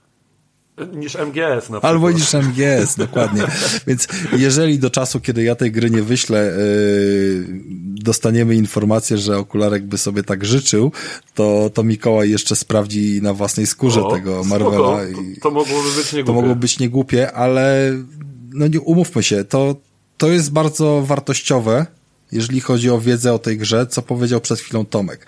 Bo Tomek powiedział, jeżeli jesteś spragniony turówek, ale w dupie masz Marvela, to warto spróbować. Jeżeli jesteś spragniony Marvela, ale miałeś wyjebane na turówki, to warto spróbować. A, A co jeśli masz wyjebane a na co wszystko? jeśli ma, miałeś wyjebane na to wszystko, czy ta gra jest dobra? No, bardzo łatwo jest się od niej odbić i to nie jest tak, że ja ją hejtuję, bo to jest zła gra, tylko zwracam uwagę na elementy, z którymi trzeba sobie radzić. Ja przez długi czas nie potrafiłem w to grać, bo chciałem chłonąć wszystko, co tam było. Yy, I, Tomek nagle mówi, że 2-3 minuty mu zajmuje przejście między jedną walką a drugą. Owszem, mi też dzisiaj zaczęło, jak zacząłem mieć na wszystko wyjebane i czytać, a nie próbować, wiecie, yy, chłonąć cały ten świat, który jest sztucznie po prostu, nie szanując czasu gracza, rozciągnięty, nie? Że biegamy, zbieramy jakieś kulki, które się respawnują po każdej walce i, i tego typu rzeczy. No, upierdliwości takich jest, wiecie, mnóstwo, nie? Pomijam, że tam, tam wiecie, brzydota, czy, czy ogólnie biegasz, to opactwo zwiedzasz, a nawet nie możesz, jakby poruszanie postaci nie zawiera funkcji skoku, nie? Więc tam się przy byle czym zablokujesz i się wkurwiasz od razu, nie? Ale jest też dużo bardzo fajnych rzeczy, a to jakiegoś kota pogłaskasz, a to psa, a to jakieś ciekawe teksty, wiesz, wyłapiesz, no wiadomo, tylko Spoko, czyli nie, nie dla każdego ma swoje problemy, ale dość ciekawa pozycja, nie? na pewno jest to ciekawa pozycja, jak najbardziej. A kiedy to wyszło w ogóle? W grudniu. Na początku grudnia Grudniu, to świeżynka. świeżynka. Gdyby nie Wiedźmin, to już by była, wiesz, tutaj splatynowana, no ale że nie była, no to, to, to, to Tomek jest z nami. Tom, Tomkowi się bardziej spodobała, no nie ukrywajmy, To ale... przyjęli mnie do podcastu tylko, tylko do tego, żebym powiedział o tej jednej grze. Tak, dokładnie. Tak, dokładnie. Nie miał kto mówić, to wiesz, I, I szczerze, strasznie mnie to boli. Ja bym chciał przejść tą grę dla tych walk i, i tam mi się podoba, że co każda walka to jeszcze coś nowego się potrafi odkrywać. Nie wiem, w którym momencie to się skończy. Nie wiem, Tomek, czy do samego końca takie niuanse tam są wprowadzane, ale tam bardzo ładnie potrafią miksować rozgrywkę. A to z tym, a to z tamtym, że nie cały czas te same, nawet jeżeli cały czas Tak, masz... tak, do samego tych- końca tak jest. cały czas masz niby podobnych przeciwników, bo walczysz z Hydrą, która jest wspierana przez te siły tam zła i, i to się miesza jedno z drugim, ale jakby techniczne rzeczy powodujące, że nie możesz sobie rozplanować tej walki po swojemu, bo ktoś narzuca na ciebie presję czasu, że musisz teraz zrobić ten ruch albo taki inny, to, to też powodowało u mnie, że musiałem zresetować tą rozgrywkę kilka razy i to daje satysfakcję jakby z poziomu trudności. I ten element jest zdecydowanie najmocniejszym tej gry. No czyli to, co najważniejsze de facto jest najmocniejszym elementem, więc chyba dobrze wypoziomowany, że tak powiem, środek ciężkości, nie? No o ile nie będziesz 15 minut spędzał między jedną rozgrywką a drugą, bo ja tak zaczynałem grać. 15 minut No to tak, było za no dużo, bo siadam na godzinę do gry i rozgrywam dwie plansze w turówce, nie? I to jest bardzo kiepski, jakby kiepska statystyka. Kiedy się zaczęło to przyspieszać i zaczęło się mieć wyjebane i, i, i jakby przewijać te dialogi, olewać kulki albo wiesz, inne tego typu rzeczy, to spoko, to rozegram cztery plansze na godzinę, ale mam wrażenie wtedy, że coś mnie omije albo czegoś nie znalazłem, takie rzeczy, których nie lubię, nie? Bo, bo to jest wkurwiające, że co każdą rozgrywkę, trochę jakbyś grał w grę na telefon, że musisz, wiesz, 10 minut odstać, nie? Wstałbyś już z kibla, rozegrał, rozegrałbyś jeszcze jedną rzecz, ale musisz jeszcze obejrzeć reklamę, nie? I tu jest na tej samej zasadzie. Zebrać kulki. e, Zebrać kulki, zrobić, e, wiesz, te wszystkie rzeczy można by było zaoszczędzić z 40 godzin rozgrywki, o których mówił Tomek. Myślę, że 20 albo 15 można byłoby uciąć i dalej to by była dobra gra, gdyby tylko to było lepiej zaprojektowane. I to jest bolesne. No i dobra, no, chyba, chyba temat wyczerpany, wydaje mi się. Znaczy, no nie wiem, czy wyczerpany Tomek, jeżeli, bo, bo ty jesteś jeszcze e, jednostką, która platynuje tą grę, więc uważam, że masz pełne prawo bronienia jej do samego końca i, i wiesz. Znaczy, ja jakby zgadzam się właściwie ze wszystkim, co Rafał powiedział, tylko to zależy od, od waszego podejścia. Wydaje mi się, że dosyć e, dobrze udało nam się przedstawić jakby dwie strony tej gry. E, I musicie po prostu sobie sami odpowiedzieć na to pytanie, czy jesteście osobami, które mogą tam odnaleźć coś dla siebie, czy mogą się w tym odnaleźć, czy lubicie kraftować, zbierać grzybki e, i, i spędzać czas na, na rozmowach tam, z innymi superbohaterami, czy nie, czy po prostu lubicie krew, e, krew, pot i łzy i, to jest dla was najważniejsze w tytule. Bo wydaje mi się, że jest to naprawdę ciekawa, ciekawa, cie- ciekawa produkcja, z którą warto się zapoznać em, i, i duże zaskoczenie dla mnie w grudniu. Spoko, zobaczymy co powie okularek, to może ja sprawdzę. Zobaczymy, co powie. Y, Został pan wezwany do tablicy. Mamy maile, mamy Twittery, znajdziemy się. No cóż, A jak słuchajcie. nie, to zawsze możesz przyjechać do mnie i pograć u mnie. No, daleko nie masz. A, a ty w Warszawie mieszkasz? Nie W. W Milanówku. E, to rzeczywiście, to niedaleko. Będziemy quiz game'a w Warszawie testowali. To, to trzeba, trzeba jakieś podcastowe piwko zorganizować. Poczekamy, aż Krystian przyleci. No, no, no, no, no. No to słuchajcie. Kry- Krystian już chyba zasnął w ogóle. Nie, nie, nie. E, słucham, słucham, spokojnie. No dobra, to teraz Mikołaj nam opowie o Evil Westie. Właśnie. Bo, bo odcinek jest za krótki jeszcze. Odcinek jest za krótki. Nie, dobra, słuchajcie. Yy, poszło tak jak poszło z pewnych przyczyn. W sumie Poszedł spoiler następnego odcinka przy okazji. yy, poszedł spoiler, ale to jest mały spoiler, bo, bo jeszcze dwie duże gry szykujemy co najmniej, albo może i więcej i znów nas będzie czterech, więc to oznacza, że siłą rzeczy tych tytułów ogrywanych wspólnie też, to, to jest dla mnie duża wartość, że będzie tego więcej. Materiału nie zabraknie. Bo pewno. zupełnie inaczej brzmi, wiecie, czyjś monolog na temat jakiejś gry, a zupełnie inaczej właśnie takie podzielone zdania, jak mieliśmy czy przy Dying Light'cie dwójce, czy teraz przy Marvelu, czy przy paru innych tytułach, które udało się ograć y, co najmniej. przy Ragnaroku no, dokładnie, co, ale wiesz, no tam nie było aż takich dużych e, Różnic, różnic, tak. a, a fajnie jest wtedy, kiedy możemy podyskutować, tak? Bo e, to, co powiedział Tomek na koniec jest ważne. Warto jest przedstawić dobrze produkt, a nie go jednoznacznie ocenić jako warty albo nie warty, bo, bo to się trzeba z kimś utożsamiać. Ja myślę, że zdanie, Tak, to dla, dla jednego będzie bardzo warty, dla drugiego będzie Dokładnie, nic ja myślę, warty. że Taka jest prawda. jakby podcast i recenzje podcastowe no, są tak rozwleczone w porównaniu do klasyki jakiejś tam YouTube'a czy, czy tekstu pisanego, że yy, przede wszystkim niosą ze sobą tą wartość, że jest to dyskusja kilku osób i zwykle z tego co wiem, a Tomek też wiem, że w podcastach i jako słuchacz od dawna się yy, znamy się od lat jakby od tej strony i wiem, że utożsamianie się z kimś i z jego zdaniem i jakby zbliżanie się do niego jest y, jedną z największych wartości wśród słuchaczy, za co, Absolutnie. za co wszystkim bardzo jakby dziękujemy, więc y, z taką też intencją tą dyskusję przeprowadziliśmy mm, i z taką też intencją będziemy nagrywali kolejne odcinki i te zdania nasze mieszali. W związku z powyższym kończę odcinek 227 podcastu Bezimienny w e, stałym czteroosobowym składzie po raz pierwszy w historii i niech nam e, światłość będzie w przyszłości, aby tego było jeszcze więcej, jeszcze lepiej e, i żebyśmy wszyscy mieli tyle konsol, że nie mamy na czym ich nawet włączyć, bo brakuje portów HDMI w telewizorach. Oh yeah. Tego życzę wszystkiego Wam oraz i słuchaczom. E, No i co, żegnamy się, żegnamy Tomka. Dzięki wielkie jeszcze raz za zaproszenie i fajnie. To, to już dzisiaj nie było zaproszenie. No ale zaproszenie do, do całego podcastu. To teraz to już jest obowiązek. Dokładnie. Do tej roli, do tej No to roli. skoro tak, to i żegnamy również Krystiana i, No hej, trzymajcie się. i Mikołaja. Siemanko, dzięki. I żegnamy również Was, drodzy słuchacze. Dzięki wielkie, że byliście. Cześć.